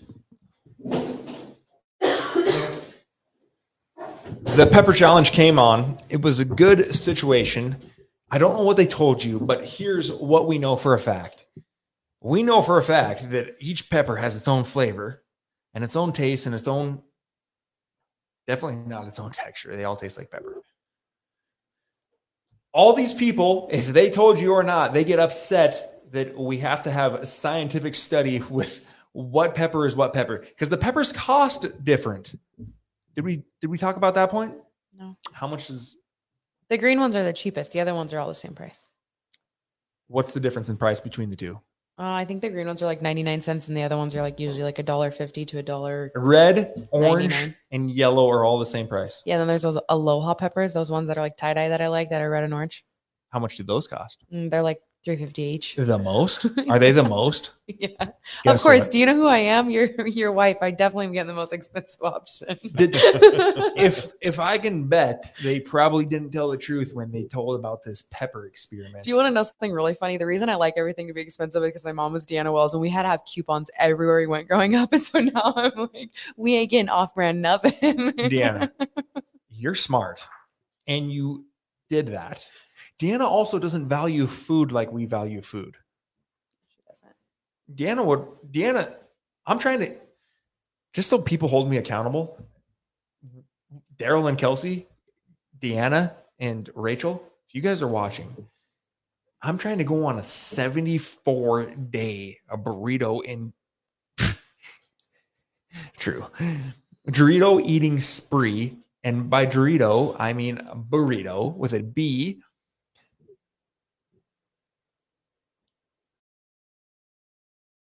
Excuse me. Anyways, Deanna, I understand what you're saying, but for some reason, I like food and I think more like you than I think like your daughter. Okay, so Kelsey and Daryl, since you want a chip eating challenge, we'll have Tanner eat one of these whole things of Pringles on this one, and then the next time we'll Nate, do the one chip challenge. You know the deal. This is gonna be wonderful. We should get some of those really, really Do you think that's- chips. Do you think that's tall enough? Do we need more? Should we do a double stack? The whole okay, that was that was like easy. it was nothing. yeah. okay, now you have to do two of them.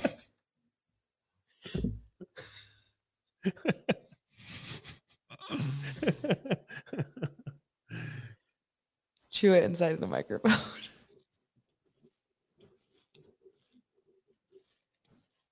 Oh, at my grandma. Hi, grandma. Oh blah.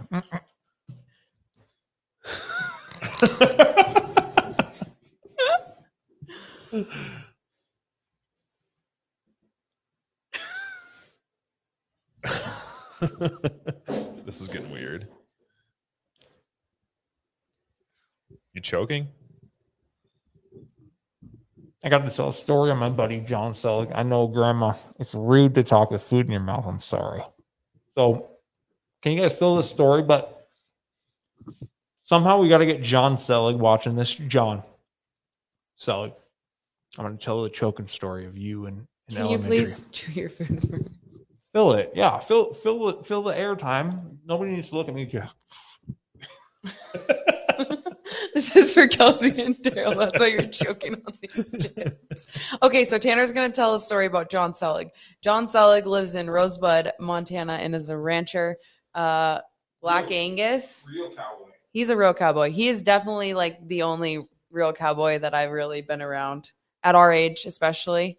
Like, I mean, there's a lot of people that wear cowboy boots and sometimes a hat, but John Selig is the real deal. I ain't never seen nobody wreck like John Selig, yeah, that's the and that's how you. That's At- how you know. at Cody Wait that water bottle. At Cody Wait, that water bottle. You know what we're talking about.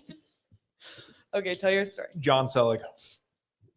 I don't know what it is about us and some of us in our class Trey, Dylan, Jacob, John. But we've always done things, which is probably like everybody does at any age to impress or be funny or like be goofy to each other. Dylan Rorick, Dylan Rorick, like the number one of like that. Dylan, Dylan, here's the thing. Nate should be producing. You should be sitting here. I should be producer as well. Co-produce Nate should be hosting. I'm not sure of the terminology. Nate should be doing where he's doing. I should be sitting in the chair over there. If we could ever zoom in on that. If next time I wear Google glasses or something like that, we're gonna zoom in. And you should be here. Anyways, we've always done things to be weird or funny or different to make other people laugh. It's just like a human nature thing of guys, specifically like probably like what are we 13, 12, something, 14, I'm not sure. Anyways, we're in the cafeteria. We're eating sandwiches. John Selig, cowboy John Selig. At the time he's cowboy too. Eats this sandwich and I can two bite a sandwich as you know by this this Pringles. So it, it just goes in easy. John Selig tries to like four bite this thing. Just and I'm a bad storyteller. So if Dylan ever gets to tell this story or somebody there, Trey, if you want to retell this, we're gonna just play them side by side and we'll have a little vote of like. I don't think there. We don't even. I don't think we need to vote. anyway, he tries to four bite this sandwich in the cafeteria when you guys are 13 years old in Forsyth. Yep. What happens? Starts choking in front of us. I don't know how old. like, what did he look like? Like, come Dude, on. literally, literally is grabbing his throat like this. So we're all sitting down in this cafeteria. It's probably a normal cafeteria. There's just those long bench seats put together, probably four or five rows of them. I don't know if you eat by grades or whatever, but you have to be closest to like this like ceremony area. Essentially, it's like an it's like an auditorium for an elementary school, and like the principals, the bus drivers, like the higher ups would sit up there and like watch over us to make sure we're doing okay, or like if we're like fucking around or doing anything like that. Jonathan Selig and our table is like right first row to the left. Like, of course they watch us. This dude is sitting in his chair. First of all, he just hogs his sandwich. It would be like me hogging four of these. Like I would choke and probably almost die on this show if I did it right now. John did that. He starts choking. We think he's joking. I think he's joking. I, I can't speak for anybody else. I think he's joking. He he eventually starts doing this. And I'm like, oh wow, like like he's playing into this joke really well. Like you're 13 seconds in or whatever, however amount of time of like, "Hmm, okay, great. And he's and he Trey McDaniel gets up, puts a fucking Heimlich on him.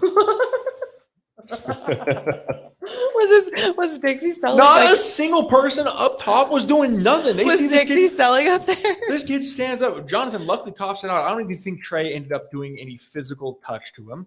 If you can clarify and retell this story, great. But Was Wait, Dixie up there? I'm Did she sure. see her I'm not sure. Joking? I'm not sure. She's like, oh, he's fine. as far as John's I, fine. as far as I know, shout out Steve Pulver. As far as I know, shout out Steve was up there, and like, not saying anything against anybody that was up there. It's just like another normal day. Like, Well, they probably always saw you guys being idiots, so they didn't think anything of it. we're idiots. Twenty first. The boy who cried Call wolf. from. Daryl. Get him in here. To accept, press Just- 1. if to send a Daryl- voicemail. Daryl's gonna two. say, "I was there. That's not what happened." If Daryl, if Daryl, Daryl, if you know this story, please, please tell. What's going on? D. Rel, the guy that has a better memory than Riley Bennett. Get in here. Hello? I don't remember. I don't. Hey Nathan, what's going on? There he is. Daryl, you you have a better memory than me, and if I was multiplied by four, you would still be beating me in the memory category. Okay, what grade? I have a question. What grade are you in when? What grade are you in when you're like 11 and 12? Between sixth and eighth, I'm not sure. Okay, because I probably I don't even know if I was in Forsyth at this time. No, no, you were. Maybe not. Maybe not. Eleven and twelve, you're probably like a sixth or a seventh grader. Where where were you at Yeah, eleven and twelve? Well, we we didn't come to Forsyth till I was uh fourth or fifth grade. So if you were a fifth grader, Where were you before then? Colstrip. Damn. Shout out Colstrip Uh, but- Colts. I have no idea what story you're talking about, but you know if I was there, I would remember it. Daryl, I know why you and Seth get along. You can both tell a good story and you can both remember a good story. So give us a little give us give us one of your best stories. About what? Anything. Tanner Gamble. No. About Tanner? Oh, there's too many stories about Don't. Tanner, and they're probably too, they're probably too inappropriate to say on air. Thank you. Thank you. Give us give us one about Stephanie. Or or Nate. Nate, Nate or Steph? Either. Either. don't. Honestly, it's easy to tell a story about Steph because she's very good at like embarrassing herself a little bit when you're around her, and so Except I'm never really like- embarrassed. she just owns it. like the last time we hung out with you guys at Nathan's house, and Steph may have had too much to drink, and she was going crazy trying to tackle me and wrestle me around. Sounds That about was a good time. okay, says everybody Oh, ever. Go back to our and- marriage story. and- Kelsey's laughing in the background. I can hear her. And Steph tried to uh, bust open a beer can over her forehead. No. I didn't try. I did. Did it did it bust? No, I don't think so. I think it just left a big old red mark on her forehead. Stephanie has a classic video of her that made a little bit of a little bit of virality on Instagram, like small amount of this exact video. Cue the video of Stephanie No. smashing this beer can off her forehead. We don't. How? I don't have it. We're gonna find it. I have it. Somebody submitted it. Ben Worst. I know you're not watching this, but we're gonna tag you in this exact moment. You got to watch this. Please mm-hmm. share the video of Are you Steph smashing her it up? Forehead. Uh, it would be too far back. It'd be too far back to really get to the depths of Steph doing it. But We don't need it. Daryl, On a more on a more serious note, what you guys were talking about earlier with Nathan though and the photography, I do appreciate how Nathan has come that far. I can just tell how passionate he is about what he does. And I honestly say that's why he's so good at what he does.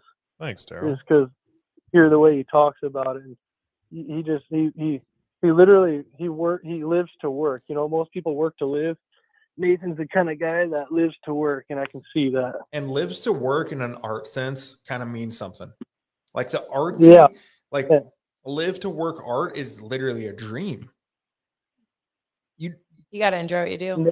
Yeah, but Nathan's made Nathan's made it. I mean, he can take it as far as he wants to. I mean, he's already there. You know, yes, he's like he's like one percenter.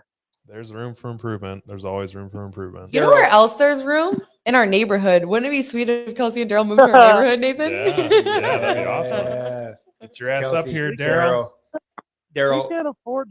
Oh Daryl. my God. Daryl, the, the dude that sat across from me tonight, Riley Bennett, good memory. Studious student. You have one of those traits. If you wanted to be more studious, you could easily do anything he's doing. It's fun. Smart people rule the world. They can do whatever they want. Riley lives a good life. So, you know, it's part of my conversation is curated towards your ears for the segment. But there's I'm a too content. That's my problem. That's I'm my happy. fault. I'm, I'm happy. If if you're content and happy, awesome. So I'm not going to try to push anything else. Content is good. I'm happy for people that are content. Some people can be content though and be happy. I mean, I mean, if that's hard if- to put yourself out of your like your comfort zone. Like you guys did the podcast, and like you know Nathan was saying earlier how he kind of strove to kind of find that niche. It's hard to like take that risk and go out on that limb when you're just like, hey, I'm completely fine where I'm at right now. Why would I risk everything to? Yeah, it's easy to get complacent and uh, get comfortable. Some people definitely are good comfortable though. Like personally for me, I the the way the reason that I think Tanner and I and Nathan, I think I could speak on behalf of him is we don't want to get to like 75 years old and look back and regret not doing the things we wanted to do in life and that's why we act but i mean some people are d- wired completely different and they don't need to do those things so it's just whatever makes you happy honestly but Mhm. I don't want you to be 75 and look back and wish that you would have done something different because now's the time. Life is really, really short. I realize that because the last 10 years have flown by and I, I don't know. It's wild. Life's crazy, short. I know. I, I, there's not a day that doesn't go by where I don't think about all this stuff. Trust me. Oh, then sounds like you should move to Billings, my dog. Oddly enough, Daryl, I know that, which is oddly enough why I do this podcast. Oh, Because you if you, talk you Nate. Nate, if Yeah. this camera's on me, we really is mullet. Thank you. It's on Don't both of it. you. Is it on me now? Yeah. Eventually, it's going to be on. It's going to be I on me now. Here's the deal. I want to deal. give a shout out. I want to give a shout out to you, Tanner. I'm very impressed with just how far you've come in the podcast already. Just in the first few episodes, I've noticed a huge change. You guys are more confident. I'm liking it. It's crazy. So here's the deal, Daryl. You figure it out.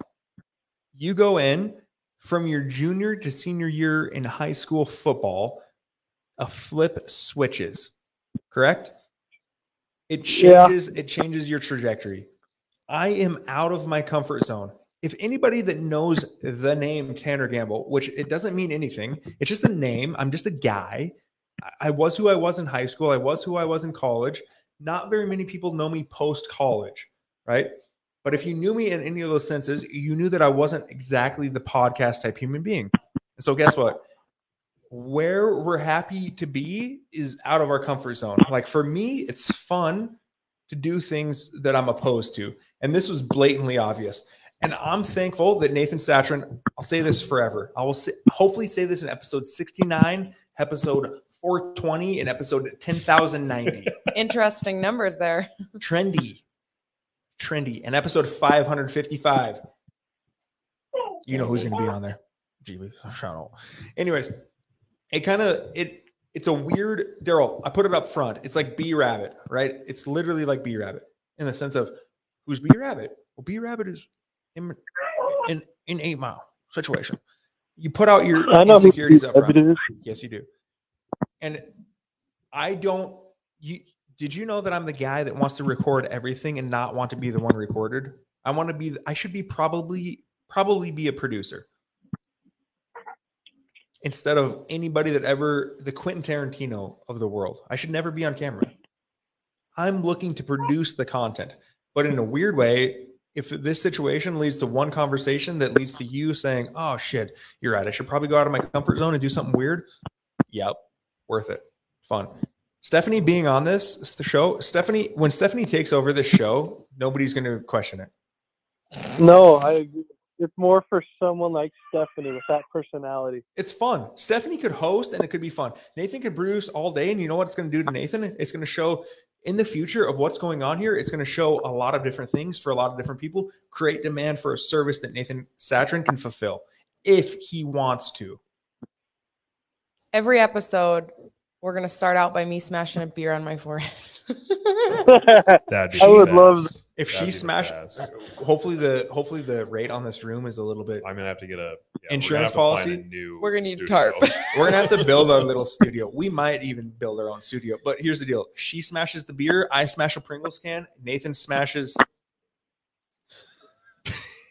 something. Montucky. yeah, The whole pan of Rice Krispie Daryl, treats. Daryl, we're gonna we're gonna check back in with you multiple times throughout this series.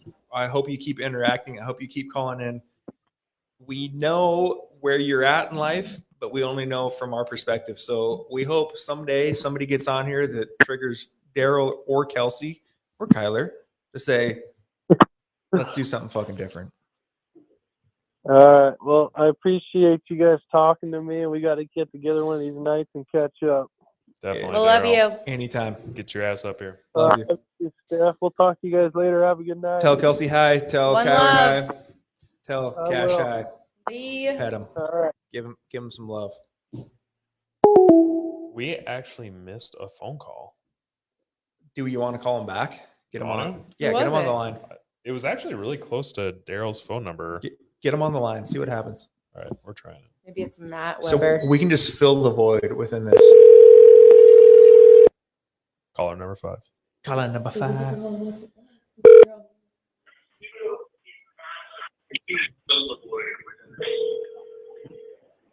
Thank you for calling. What's it like? You're on the air. Hi, Tanner. Hey, Mike. How are you? Good. I know that voice anyway. By hey, Tanner. What do you think Dude, how did you know that? That's I'm good. I got to be humble. Mike, how are you? The only reason I knew that was because Shelly Shelly put like a little period or something in there that that I knew. So you were top of mind. So I can't just beef. It's that. what's for dinner. That's what they said. Ah, yes, yes, yes. Mike, Shelly, get in here. What's happening?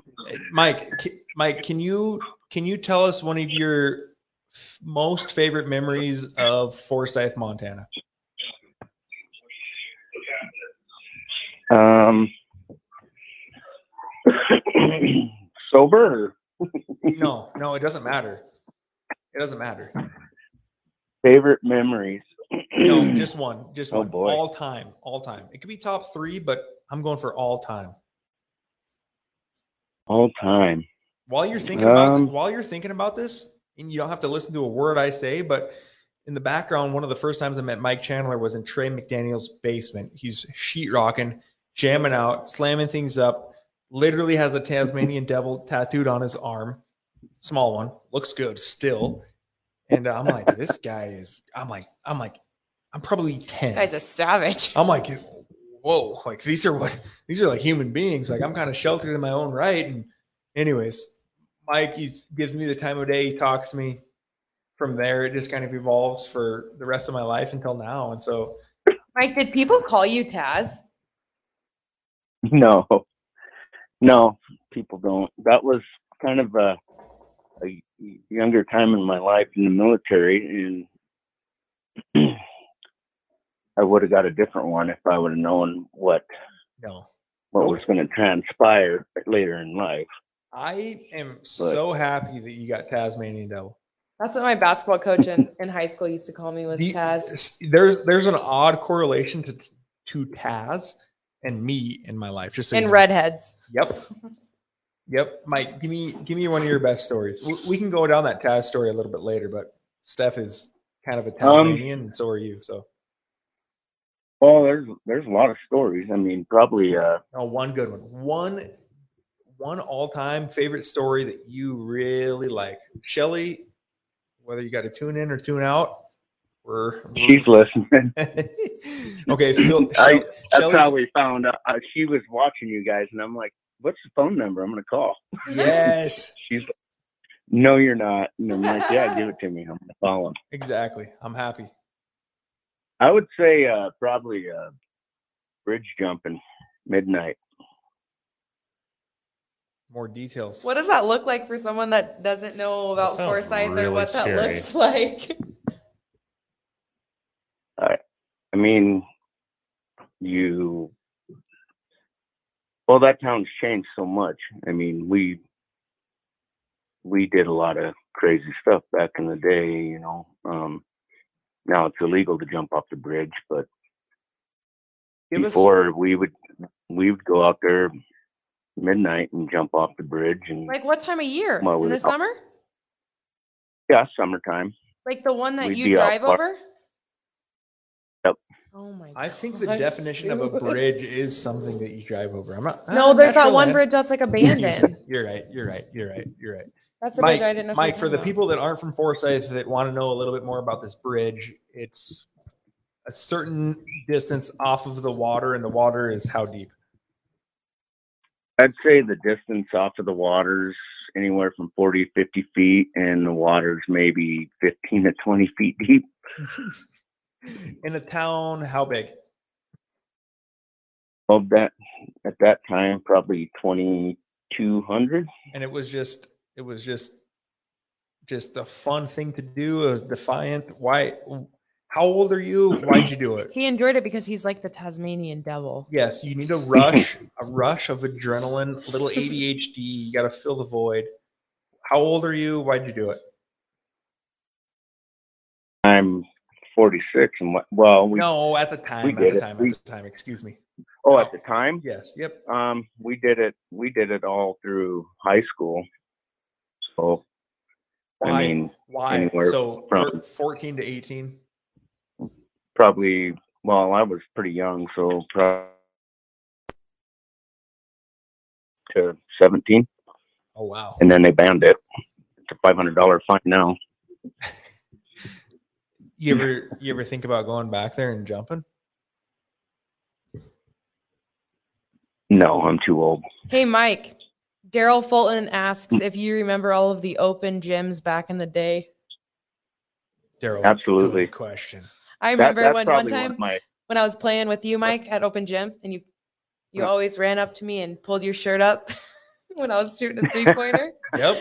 Show me your stomach and your boobs, and I'm like, dude, And and I'd miss every miss, time. And she would miss. Airball it because I'd be so damn scared. Mike, Mike, have you always been competitive? Oh yeah, very competitive. Because because that's competitive at its max. It's it's open gym. There's an age gap of 10 years. Who cares? At this point, nobody cares. But at the same time, it's a, it's an out for some energy of a of a probably 40 year old dude at the time. And you still Yeah. want to win. Even though nobody yeah, oh, cares, ab- right? absolutely. I hate I hate losing, and and like Daryl, you know them. To be, to be honest with you, some some of them days were probably some of my um, best memories too, because you just don't have that anymore. You know, the open gym, playing with the young kids versus the old kids, and you know, Did you ever know that the impact that you would have on the younger kids was was going to be a certain segment of their life in the sense that whether you thought you were influential or not there was still influence in those settings because obviously it influenced Steph it influenced Daryl it did influence me and there was quite a few other younger kids that would also do it but you were just Mike Chandler were you aware yeah, I don't think that really meant anything, but um, it was fun. I enjoyed it, and you know, I'd still play now, but half the guys that are down here, they think they're all too old, so don't really have all any buddies that play. It's, I think in a weird way, all too old to play, but not all too old to, you know, teach any lessons or influence. Because in a weird way, you're playing to to scratch the itch of some competition, but now at 46, it could still be to scratch the itch of character development because you influence a 16 year old kid or a 13 year old kid or a 18 year old kid, no matter what right? Even if they're good if you're if you're providing some value like the funny thing about steph is if she was my age and if she was a male she would destroy me in basketball. Like it's embarrassing I to say. destroy you, and I'm not your age, and I'm not a male.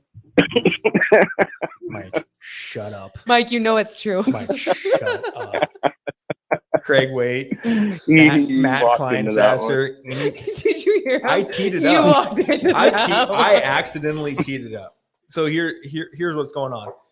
I've never been into basketball. I like competition, but I didn't like competition enough to try hard at basketball. Where you both kind of had your Tasmanian devilish that was curated towards basketball. Nate, ask Nate to shoot a three ball right Well- now. Ask him. You don't want to see that. Ask him. Ask him. People will We judge. don't have a basketball hoop. We're gonna get a basket on the fourth episode of Gary V. Thanks for watching. If you're watching both of us, Steph's annoyed right now. I hope we zoom in on her face because she says, "This is why we can't host together because we're gonna zoom in on Stephanie's face and we're gonna see her shooting a basketball. and It's gonna be working good, but I'm gonna shoot a basketball. and It's gonna be bad." Steph is a beast. Sorry, Tanner. Yeah, That had to be. That was probably Kelsey that wrote that. no, no, that was Daryl. I was just kidding. Daryl. We're gonna get a we're gonna get a little basketball hoop in this room, Mike. I want you to come on, and I want you to show Steph how to properly shoot a basketball, and also maybe Nate's gonna learn a thing or two, and we'll have our first live competition on air in the studio of uh, office basketball. Do it from your knees. Is it regulation?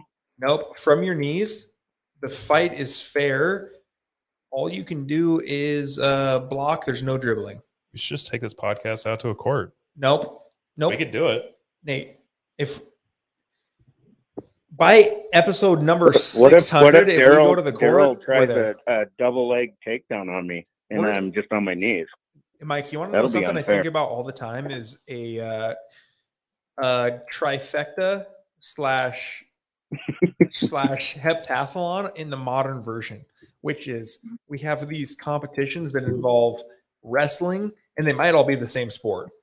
So wrestling, Beer. wrestling, beer, and basketball, and they're going to be judged on three things: I'll still win. how many, Mike?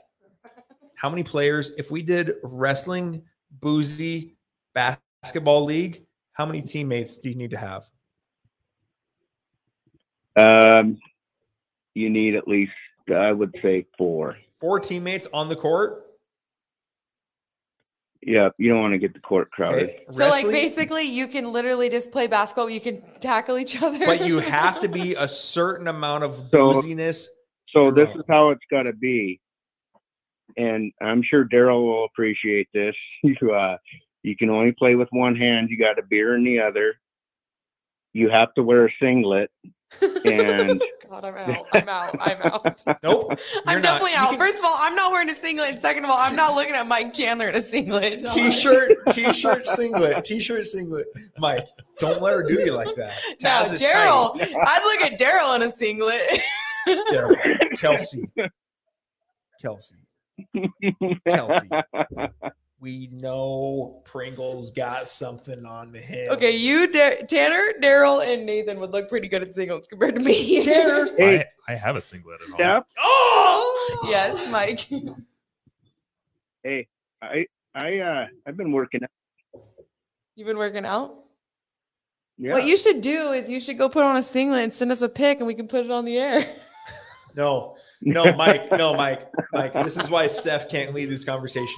Mike, by listen to me, listen to me. This is on air. This is why I have to be on record. Anybody that's watching, you have to hold me accountable. Mike, you're one of them. Steph, Nate, Daryl, Deanna, anybody else. By episode 100, we're going to have boozy basketball wrestling, four person teams, booze in one hand, other hand free. You can have a basketball, you can be wrestling somebody. If your drink is empty, you have to get another. You cannot be trying to preserve your drink. A drinks per minute is in play. And also, it's going to be the first to 21. well, that's a long game. Nope, it's not. Not when you're like me. It's not. Guess what? Winner takes all of this one. We have two teams. That's four people each team. No subs. Where are we gonna do this at? We're gonna figure it out. We But need a basketball by that lets us have episode by episode 100. Whenever we get to episode 100, at this rate, it's going to be next year about this time if we stay on track. No, it's not. It's going to be 2024 this time. Hello, it's 2024. We're halfway through this meat shop career. We're playing boozy wrestling basketball. First to 21 wins, and anybody in the voting audience gets to bet on this situation. We're going to run that clip at that time. So, Oh, Mike, you're only going to be 48 by this time. 48. No, I'm serious. You Yeah. have to be in. There's a chance. do- Here's the thing: we're going to draft one position right now. It's you and Steph as team captains. You have a first draft pick right now, and so does Steph. You have five minutes to complete it. Okay, I picked Daryl. Hey Siri, set a time limit for five minutes. We got a five minute timer running. Running. You have Daryl. one person.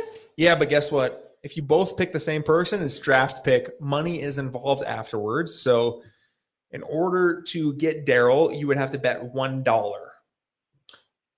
In this time limit of five minutes, we're going to continue the conversation past this. After that, on episode on episode seventy five.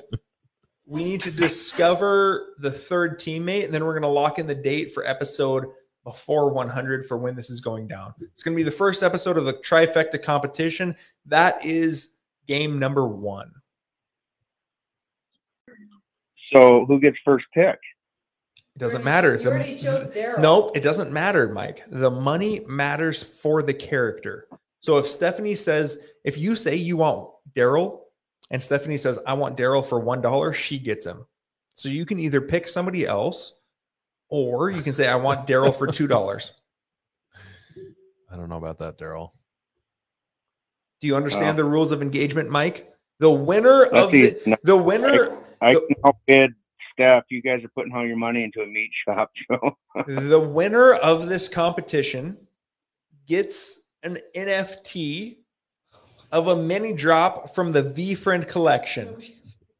Yeah, nobody One- knows What what Nobody knows is that you're talking. That's all right. Besides That's me okay. and Nathan. That's okay. I don't even know what that is. You get you get li- listen to me. This is episode number 3. You get a mini drop of the V Friend collection in our possession for market price. Tanner, nobody knows what you're talking about. I'm sorry, but I have a question about this whole like. Uh, so we have five minutes, and like right now, and I have to figure out who I want still. No, you actually have 3 minutes 4 seconds. Okay, well then we need to have this conversation. Mike, who are you drafting? Um. Well, who who who who do we we can just pick anybody? Yeah, anybody that you think would be like want to actually play? Because I mean, you don't want to draft someone that wouldn't show up. no, it's like um, if I like drafted Kurt. Kurt, I draft Kurt, Kurt. gummy bears. I mean, okay, I'm drafting Daryl Fulton then, 100. percent Okay, I'm drafting Tanner.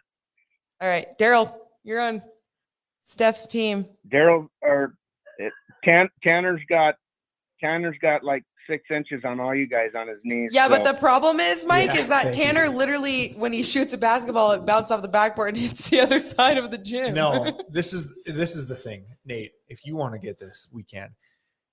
One time in open gym basketball, when I wasn't trying, I'm so competitive that I'm trying to like beat up high school kids playing basketball. That's the that's the messed up part. Is it not true? Casey Vanat or Casey whatever. Vanat. Vanat. Vanat. Casey, I feel so bad for him still. Casey, I owe you a couple. If you ever need anything from me, I, you got an IOU from me. Here's the deal: off the court, we're straight. On the court, I don't care if you're in high school. I don't care if you're in middle school. I don't care if you're 70 years old. I'm going to play to win, and I'm also going to talk. And it might not be always good. Ashton Sykes, same thing. Listen, I like him. I like him all as human beings. Cameron Rothwell, boy, I've said some things. I Chris care- Ashley, Chris Ashley, Bubba, you are so mean to them sometimes. not mean, competitive. If it was Mean. mean, if it was on the court when we're trying to play, Chris, you know that you step back from the three ball line and it's actually the volleyball line and you cock up a three. And guess what? One in four go in. And guess what? Those three, you're hearing words from me because I'm trying to win. That's the thing. Mike, Mike, this is what I'm going to in this Yep. conversation. We have until the next deciding draft pick a current amount that each other can bid. The draft closes. If we're going to have this thing decided by episode 99, the first draft has to close by episode 30, just so you know. Our draft's already. My draft is closed. Daryl has agreed to be on my team. Tanner, have you agreed to be on Mike's? Hey, I hey, I mean, Tanner. At least if you're on my team, you'll get to see the ball. Mike, I appreciate that because you Good know what? one, Mike. Good one. You- Mike, Chris, Chris Ashley, and I have something in common, and that is one in five. We get the ball. We eat two pizzas that night before open gym. We have the best open gym of our lives. You guys might see the ball, but you'll never touch it because Daryl and I will have it the whole time. Daryl, five minutes is up.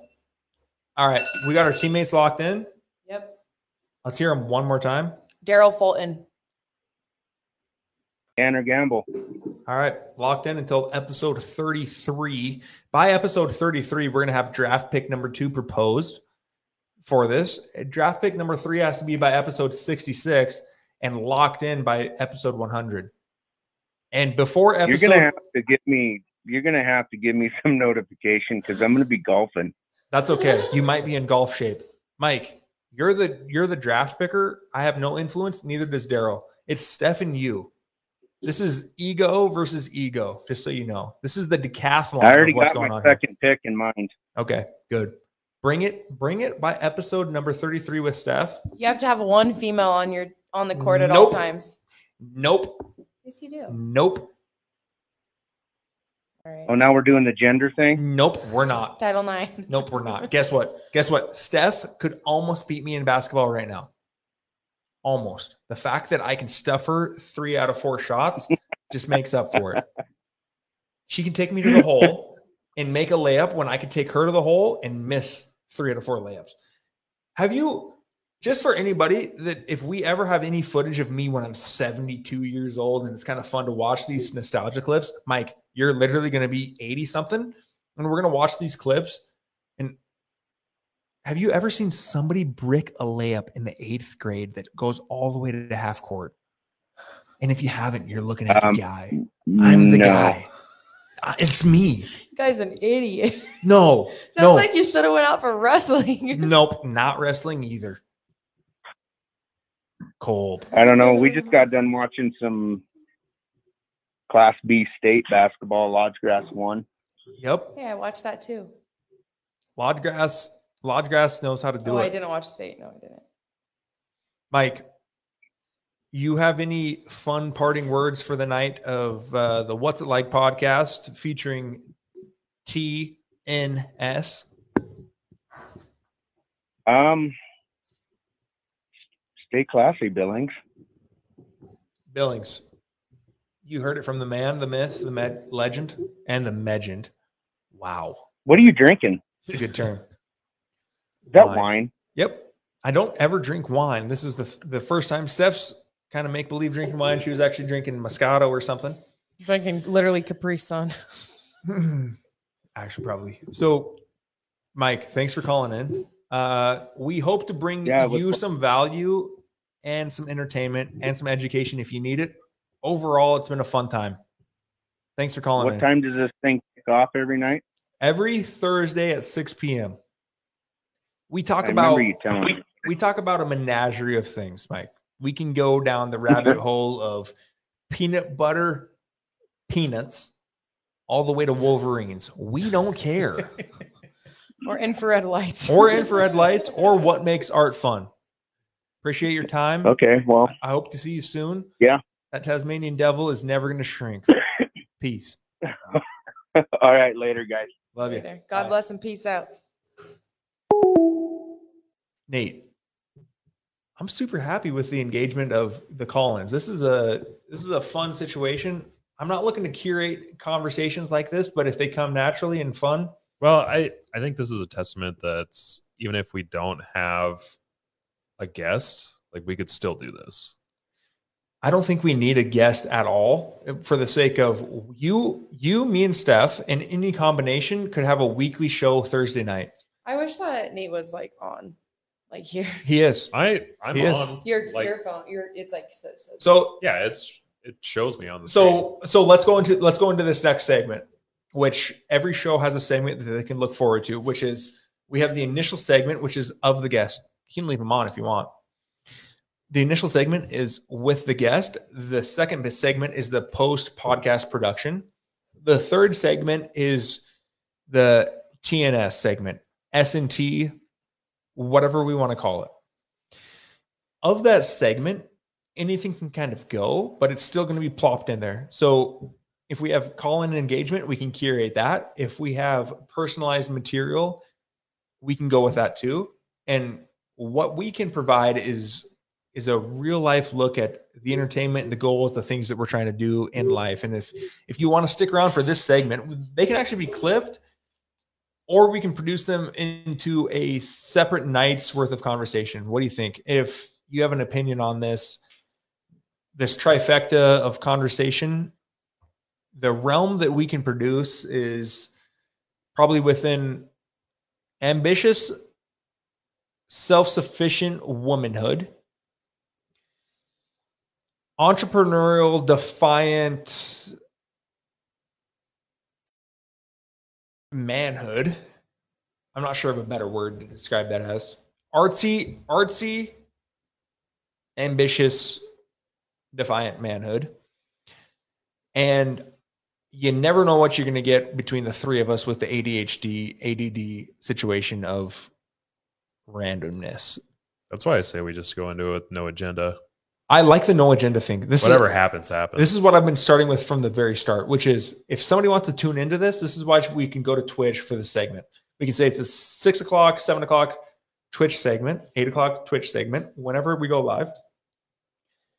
And we can give a perspective, excuse me, of Billings, Montana, but but Billings, Montana with a certain radius. Certain perspective in Billings, Montana, and uh, whatever it attracts, whatever we can add value to, we do. Steph, we're trying to semi wrap this up. What do you got on your mind tonight based on the week that you had in your life this week? Billings, it's going to wrap out to probably Silverton a little bit, but but it's based on Billings, based on Montana, and if it if it hits home in San Diego, if it goes to Wisconsin, Wisconsin. Yep. Wait. You got that. There's one thing. There's one thing you got to work on, and it's going to be that accent. It's freaking cold over in Wisconsin. It's not nice in Wisconsin. That those cheese curds are going to be frozen. Yeah, Chris- Nate would know because he was just there riding the wave in a wetsuit Literally and negative Jets there 14. surfing. Nate, It was not enjoyable. Yeah, One- It was, it was cold. one benefit that led you to getting paid, compensated, commissioned to being in Wisconsin for fun, for business. Can you give us uh, kind of how that plays out? I didn't get paid for that. Nope. Nope. I mean, it was a free trip, Yep. That's what I mean. and I had the opportunity to. They said, "You want to go surfing in Lake Michigan in the middle of February?" And I said, "Yeah, I do. I do." Are you good at surfing? That was the first time I ever tried. So was it good? Like, could you get up? Answer Yeah, the I got up. Question. I got up, but like at the end of the day, I knew that I'd regret not Doing going- it. Yeah, not doing 100%. It. So I said, "Hell yeah, let's do this." Talk to me about some of those things real quick because uh, when you know you're not going to, when you know you would regret something and you don't do it, therefore you know you're going to regret it. So you're living in it with regret. It's like, how can you justify doing that? Because FOMO. Not necessarily Nice. FOMO. I'm serious. No. I I feel that sometimes with like Oh, there's some real? things that I'm like, okay, here's an instance. When we went when we went hunting with Trey, I and Tanner filmed it, right? I knew I didn't want to go. I knew Trey was going to be absolutely insane. It was going to be a hard, very exhausting weekend. And it was cold. And Tanner and Trey left me by myself laying against a tree, hiding from these elk that were five feet away from me. And it was terrifying. But I knew that if I was at home in Billings, I would be so upset. I didn't want to not do it. And then I had some good memories because of it. But there was a lot of pain involved when we are climbing up the mountain lion cliffs. And Trey's like, it's fine. I'm like, dude, it's literally not fine. So the I'm- real question is, do you regret it now? no, I don't regret it. I don't think I'd do it again. she won't do it again. I had this ambition of of here's an interesting insight. I had the ambition of kind of doing what Nathan Satchin's doing behind the scenes, which is it's fun to be the producer, to curate content, to edit and clip things. And in reality, the things that Nathan Satchin has to do is he had to sit through some ball breaking moments tonight of like, God, dang, I can get off this conversation. Yes. Stephanie, I drug her along for the experience because she's fun and enjoyable to do things with when she's happy. I knew I wanted to put my buddy on in the situation that Nathan is putting this whole thing on. And so I went with. And uh, when you don't hike or you don't do anything in the background, you're supposed to be the film photography guy, me, and you're hiking two and a half miles in a day and then crawling on your belly, and it's also freezing. And you also have this tripod that weighs 72 pounds and this camera body that weighs 13. And you're wearing a windbreaker. And you're wearing a windbreaker. Welcome to my life. Yep. Unprepared. The moral of this story is it's fun in the moment and it sounds good from my perspective. From Steph's perspective, perspective, she got sold. I think it would have been a lot more fun if we had like hoverboards. Yep. And guess what? And probably we're in VR and we got this trophy for this elk and we got global recognition and it was a world record elk. And if we would have gotten elk, honestly, here's that was deal. kind of frustrating. Is You want to know what's not frustrating is the fact that we got on some elk at 90 yards and they were some boys. yeah, and I was sitting next to them forever. And you They were sitting right close to and me. frozen. It was cool. I'm not kidding. It was cool. I'm glad that we did it. I'm just saying Trey's a badass. He has a passion that I don't have. And so it was like pretty much like him dragging me. And I kind of felt like he was dragging me and I felt bad. And it just wasn't. I'm glad way. we did. I just don't want to do it again. I was dragging you too. No, Trey was dragging you as well. Trey was dragging me Yeah. and I was dragging you. I was the middle sled dog. Yeah, I was definitely baggage. Like you guys left me by the tree by myself. no, no. We need this on record. Tamalia or Quizno or whatever the fuck our first child's name is gonna be. When you're will be neither Tamalia or Quizno. I was Subway though. I was I was hoping it was going to be like way far off, like because I don't want that to be accurate. But when you're listening to this and you're of age to know that you do or do not want to hunt, I had to drag your mom to the spot and convince her. And then she said, Can I just sit here in this cold? no, that is not what happened. Do You, you guys I- told me to stay there. We did it. But anyway, Tamalia, Quizno. Another story, another time. Another story, another time. We do have the footage. We do have the photos. Turns out the Your dad has not done anything with them. no, I have, but the the iPhone, the iPhone that took the footage is better than the camera that took the footage. So, moral of the story there, Nathan probably could have taught us that. If you're trying to get into the wildlife film photography business, here's a little piece of advice: do a little more research than I did. Find somebody that's a guide that you want to give your service for free for. You're going to go stay in a tent, cabin, whatever it is. You're going to cook food. You're going to live with somebody that this is their passion. And hopefully, photography and film is your passion. And you better enjoy that ice bath. That was not fun. so, well, at least you could say that you now know what you don't want to do. Listen, the moral of the story from my Nate, thank you. I'm glad this camera shows on you too. The moral of the story is you better taste it before you you really order it as a full dish. This is a moose bouche, I agree. I Like- think that's like in every, anything in life. Yeah, but it's a weird metaphor. It's a weird analogy. I mean, we were able to like go back and taste the butcher shop before we actually like ate it. Not really. Yeah, we were. We spent a whole summer there. And then Correct. we chose to go back after that. Yep, you're actually right. And a lot of people like a lot of people jump into careers and never experienced it. Nathan was lucky enough to be able to be a diesel mechanic and then do photography on the side and get a taste of it and realize that he was enjoying it and then he was able to jump into it. But some people choose to be an electrician right out of high school. They go be an electrician and they freaking hate it and they're miserable for the rest of their life and they just invested all of this time and it's like too late in their mind when really it's not. Nate, Steph, is it ever too late as of this age without being able to look forward? You can never be a teenager again, but The way I look at it is, in my mind, I think I've learned from people that have a lot more wisdom than me and have experience.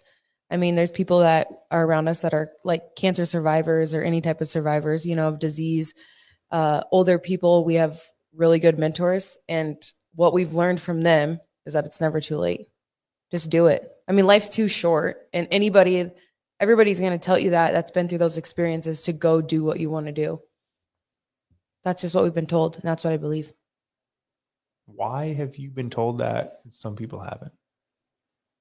Uh, I do not know the answer to that question. I question it very often why I have the people that I do in my life, but I feel very blessed. No idea why. God put them in my life. Nate, I think it's never too late.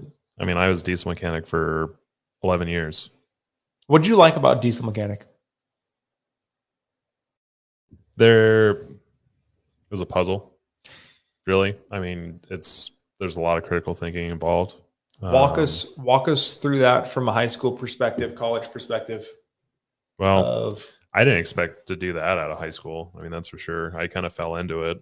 Money was good, and one thing led to another, and it just kind of happened. But uh, literally taught myself to be a mechanic, and I don't know. I there was financial backing behind it, and it was better than what I was doing as like a laborer or an operator or something like that. how long did it take you to be proficient, efficient, worth your salt at being a diesel mechanic? Several years. Like, like give us a give us a understanding of competency. Um, well, I started out as like an oiler, What's that Doing mean? what- doing like preventive maintenance stuff, so changing oils, filters, that's t- that kind of stuff. and you wanted to grow out of it because more money, and That's just how Nathan is in life. well, well, not just about more money, but also like we kept there was a necessity for somebody to step up into that role, and nobody else was willing to do it, so I kind of stepped up. was it uncomfortable? In s- yeah, in some ways. I mean, it was. you know what was uncomfortable for Nathan when he was a diesel mechanic? That guy that sang. right. or no, you sang. Yeah. Nathan sang. Yeah. That Actually, guy. so hated you singing. so what I wanted to go down with Riley and Colter is a really interesting route to me, which is Riley Bennett, successful dude in the sense of uh, mainstream success. Good at school, good at life, good at friendships, good at relationships, good at his job, happy kids, uh, Loves his wife. loves his wife, loves his kids, loves his job. He says he should have had his degree be something along the psychology lines instead of construction engineering technology, which is interesting to me because as you get older in life, this whole college push kind of takes you in a direction of the teachers and the mentors and the influential people in your life push you in directions on top of your opinion of where you think you should go. And that in reflection has a huge impact on your life. You have no control over who comes into your life that's in that role. It could be mom, dad, coach, teacher, friend, all the above in certain proportions, but Grandma. grandma, Papa. Mhm. Mhm. dog, literally dog, literally second cousin. Uh, you you never really know what shapes you, and in the sense of direction, you know, you have this ideology of where you want to go, and this is kind of where I'm at in life, which is I'm interested in what takes people down their paths. Nathan, Daryl, Kelsey, Steph, Mike, Riley, Rick, Rick Scroggins. This this is a perfect example of somebody who I think about a lot. Surround yourself with quality Hi, people Rick. and you will be successful. I love that. I agree with it. As a high That's totally schooler, true. as a high schooler, as a 16, 17, 18, 22, they they don't understand the magnitude of what that means. They don't know the concept. They might get the concept, but they do they have the perspective? It's important. And uh, for those of you that are watching this post produced, the the three six one, it doesn't matter what it actually is. This is a guy in Tennessee that that is giving a snippet of wisdom. And it has some validity. And whether you understand that or not, or want to understand that or not, is important.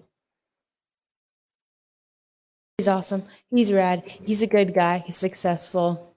Yep. Yep. It's good family. And We've got to so- been able to spend some time with them, get to know them through the auto auction. A fun, it, correct, and a fun diagnosis of that is surround yourself with quality people, and it's it's surround yourself with quality people. If you want to break it down, is to first question: How many? Some people maybe two, some people maybe one, some people maybe fifty. Takes a tribe, right? And uh, those are interesting things to me, and they're super subjective for who they are. And he's not wrong because psychology is surrounding yourself with people. If you are watching and you look at this human being or this human being, Nate, if you zoom in on yourself, these are both people in my life that are quite a bit different than me and very similar in different ways than each other. But like Rick said, they're quality and the people that interact with me in my life and the people that I interact with, I am judging or or lobstering based on quality. In my opinion, shouldn't even matter. But it's who I am and it's what I do and it's it's what I base things on. And if you I th- I really think if you surround yourself with quality people that you're on the right track for fun worthwhile times for the future of your life. I would agree. A lot of good. Good. Why else live?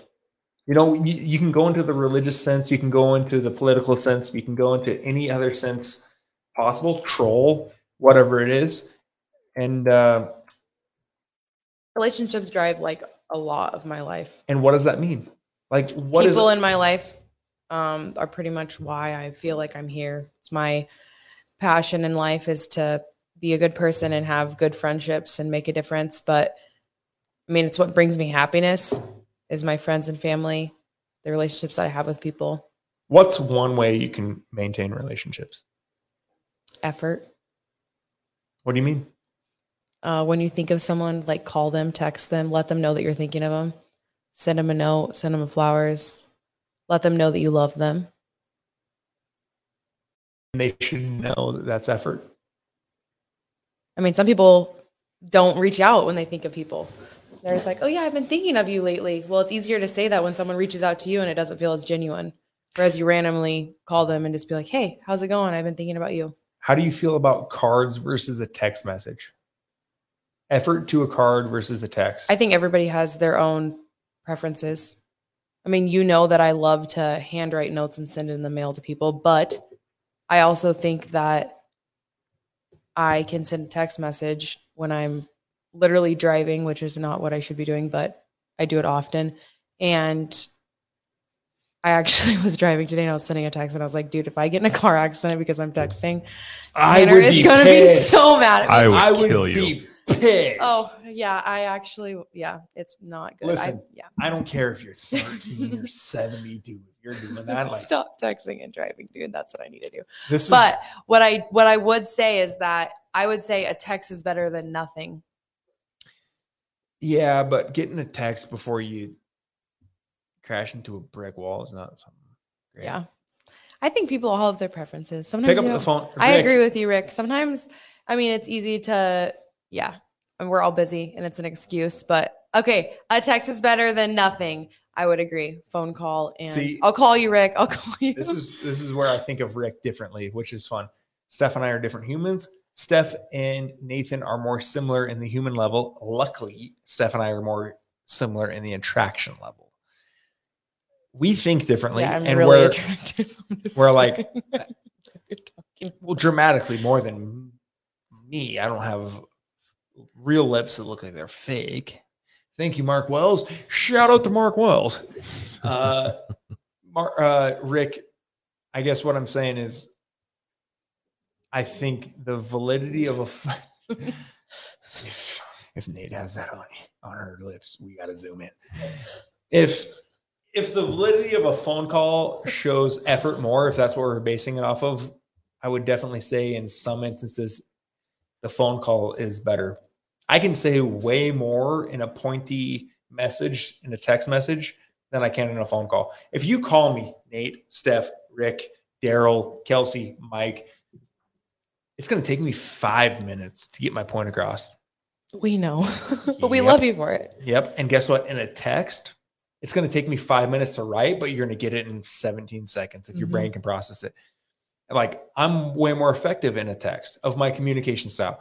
Rick, your situation in life and our happenings to be in a relationship, friendship is very interesting. For those people that don't understand, I met Rick in a business sense and it's carried over to a real life sense. It's fun.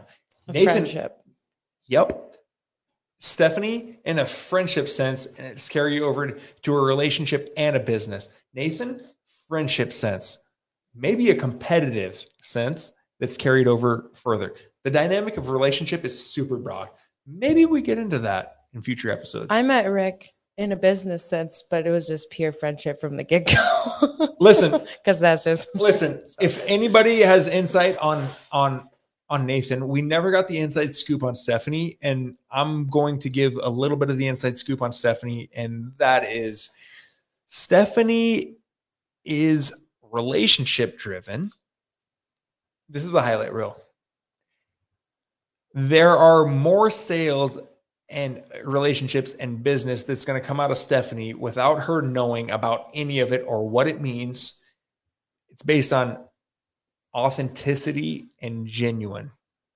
And she doesn't care if she's going to commit a ton of effort to you and you don't reciprocate. And when you put her in the situation to put reciprocation into effort to equal each other, meaning we need sales, we need action, we need engagement, we need relationship forced, it's unheard of and she's going to sacrifice that all day long. Which, if you can relate to that, and it's worded really horribly, uh, give it to her. Done. You're probably HR if you've never been told, and HR meaning you're more on the relationship side of thing. And we're going into a culture where I think relationships and company culture really matter really matter in building something successful and important over time. And it's the hardest thing to do because when you're somebody and you tell the truth and you say the things that are not easy to say, but you say them in a manner that they're taken. If I'm a framer and I'm called the lightning, lightning doesn't strike twice in the same location. You shouldn't be a fucking framer. You swing a hammer, and if you can't hit the same spot twice, you are screwed. Right? It takes candor and it takes humility to be able to say that in a leadership sense. HR has that. Stephanie has that. And it's uh it's a very underrated trait in this modern world. So I don't care if you're 14 or 72, there's a way to say it correctly that provides value. And the value proposition is I'm going to tell you the truth for the betterment of yourself, whether it hurts or helps our relationship. And hello, Rick. It's a good transition. It's fun. Hello, Rick. Hello, Rick. What do you think, Seth? I'd agree. You can't say much about your own highlight reel out of humility, which is if anybody picks up on that little stipulation there, it's truth. And so you put them on the spot and it's the prime reaction. And this is why I'm not the herm of the show. I can't, I can't really curate content always. And hello, Rick. Hi. Hi. Rick, That is just that is so Rick. That's so him. So he. It's fun. Hi. and it's not the Rick and the Rick and Morty sense. Uh, we we should probably take this in the direction of getting close to wrapping it up. Okay, wait. I want to tell. Yeah, we're pushing three hours. Yep. Okay. Tell one more thing. Well, um, Rick is a car dealer out of you know Murfreesboro, Tennessee, which is like near Nashville, forty-five minutes outside. I think of right, Rick, somewhere around there. But anyway, Nathan, there's an at the auto auction. There was an office that was empty next to me. Right, I decorated it with the Memphis Tigers stuff because Rick loves the Tigers, and he he came to the auction like flew up a couple times a month, two times a month. So every time that he would come up, he had his own office, and I decorated it with the tiger stuff. So he would sit next to me in the window, it was right between. He'd be like, "Hi, That's awesome. hi." Rick, Rick, this is directly for you. You are welcome on the show anytime. All you have to do is say if you want it to be you and Steph, you and me, or you, me, and Steph.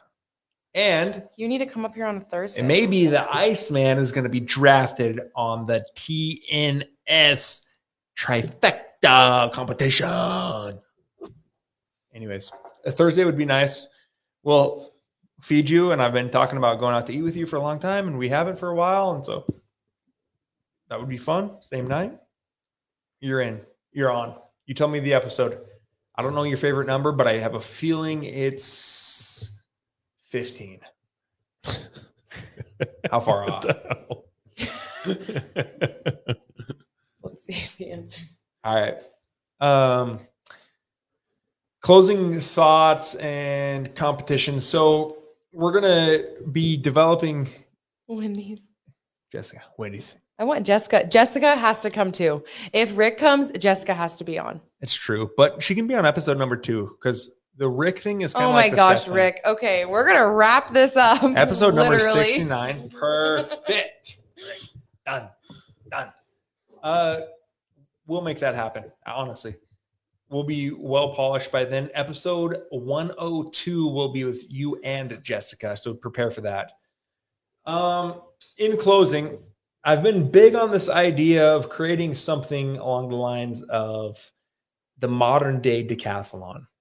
And yeah, I do have ties back to track and field, and I, I have zero ties back to the decathlon besides one event.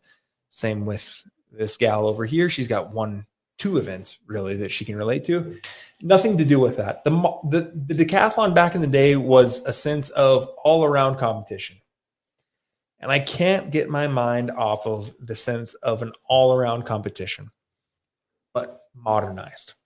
Does that involve VR? Does that involve smashing the Kobayashi amount of wings? Does it involve smashing a beer can off your forehead? Does it? Exactly. That could be one of the 10 events. Here's what we're going to do we're going to create the ultimate competition once it comes to fruition that has 10 events, modern events that aren't all in one competitive atmosphere. It might be VR, it might be business, it might be in the sense of human capacity. And human capacity could be smashing beers off your head. Probably When not. are we gonna do? When are we gonna do the decathlon? What's the point of it? The human decathlon officially needs to evolve into something. It's going to have to have a name. It's going to have to have a set list of events and scoring and judges. So what's the point of it?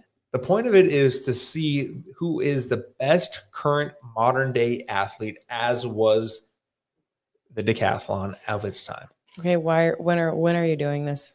We're going to have to do it before the 100th episode. We have a lot going on before the hundredth episode. yeah. Jesus, That's how many only- different competitions you I got That's- to don't remember all That's that. Only that's only Yeah, no, because we have it on film. That's only two years from now. We're gonna have people holding us accountable. Here's the deal: we're going to get the ultimate amount of prizes associated with the modern day decathlon. First of all, we're gonna rename it.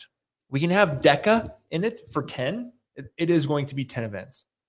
This guy has so many damn ideas. No, Yeah, I you like do. I like competition. One hundred percent. You have I so like- I know, but you've already made up another Olympic event tonight. Nope, that's the trifecta event. That's a one-off event that might go into the triathlon. You might have to be part of that team, therefore it's scored. the modern day 10 event competition that's spanned over a certain amount of time with 10 events. That's what we know for sure. It's going to evolve into something. What we want to do is to make it financially and respectably and and clout cloudedly the event that we need to perform within a certain time frame it doesn't matter if it's 2072 it doesn't matter if it's 2300 this so we'll work on that. We'll work on planning of that. We'll work on the Thanks. rules, the planning. Okay. we're gonna have Before episode gonna have- 100, we'll work on the human decathlon. Right? Yep. Okay. Sounds Stephanie's good. at wrapping these things up and she's good at summarizing, and that's why we bring her here.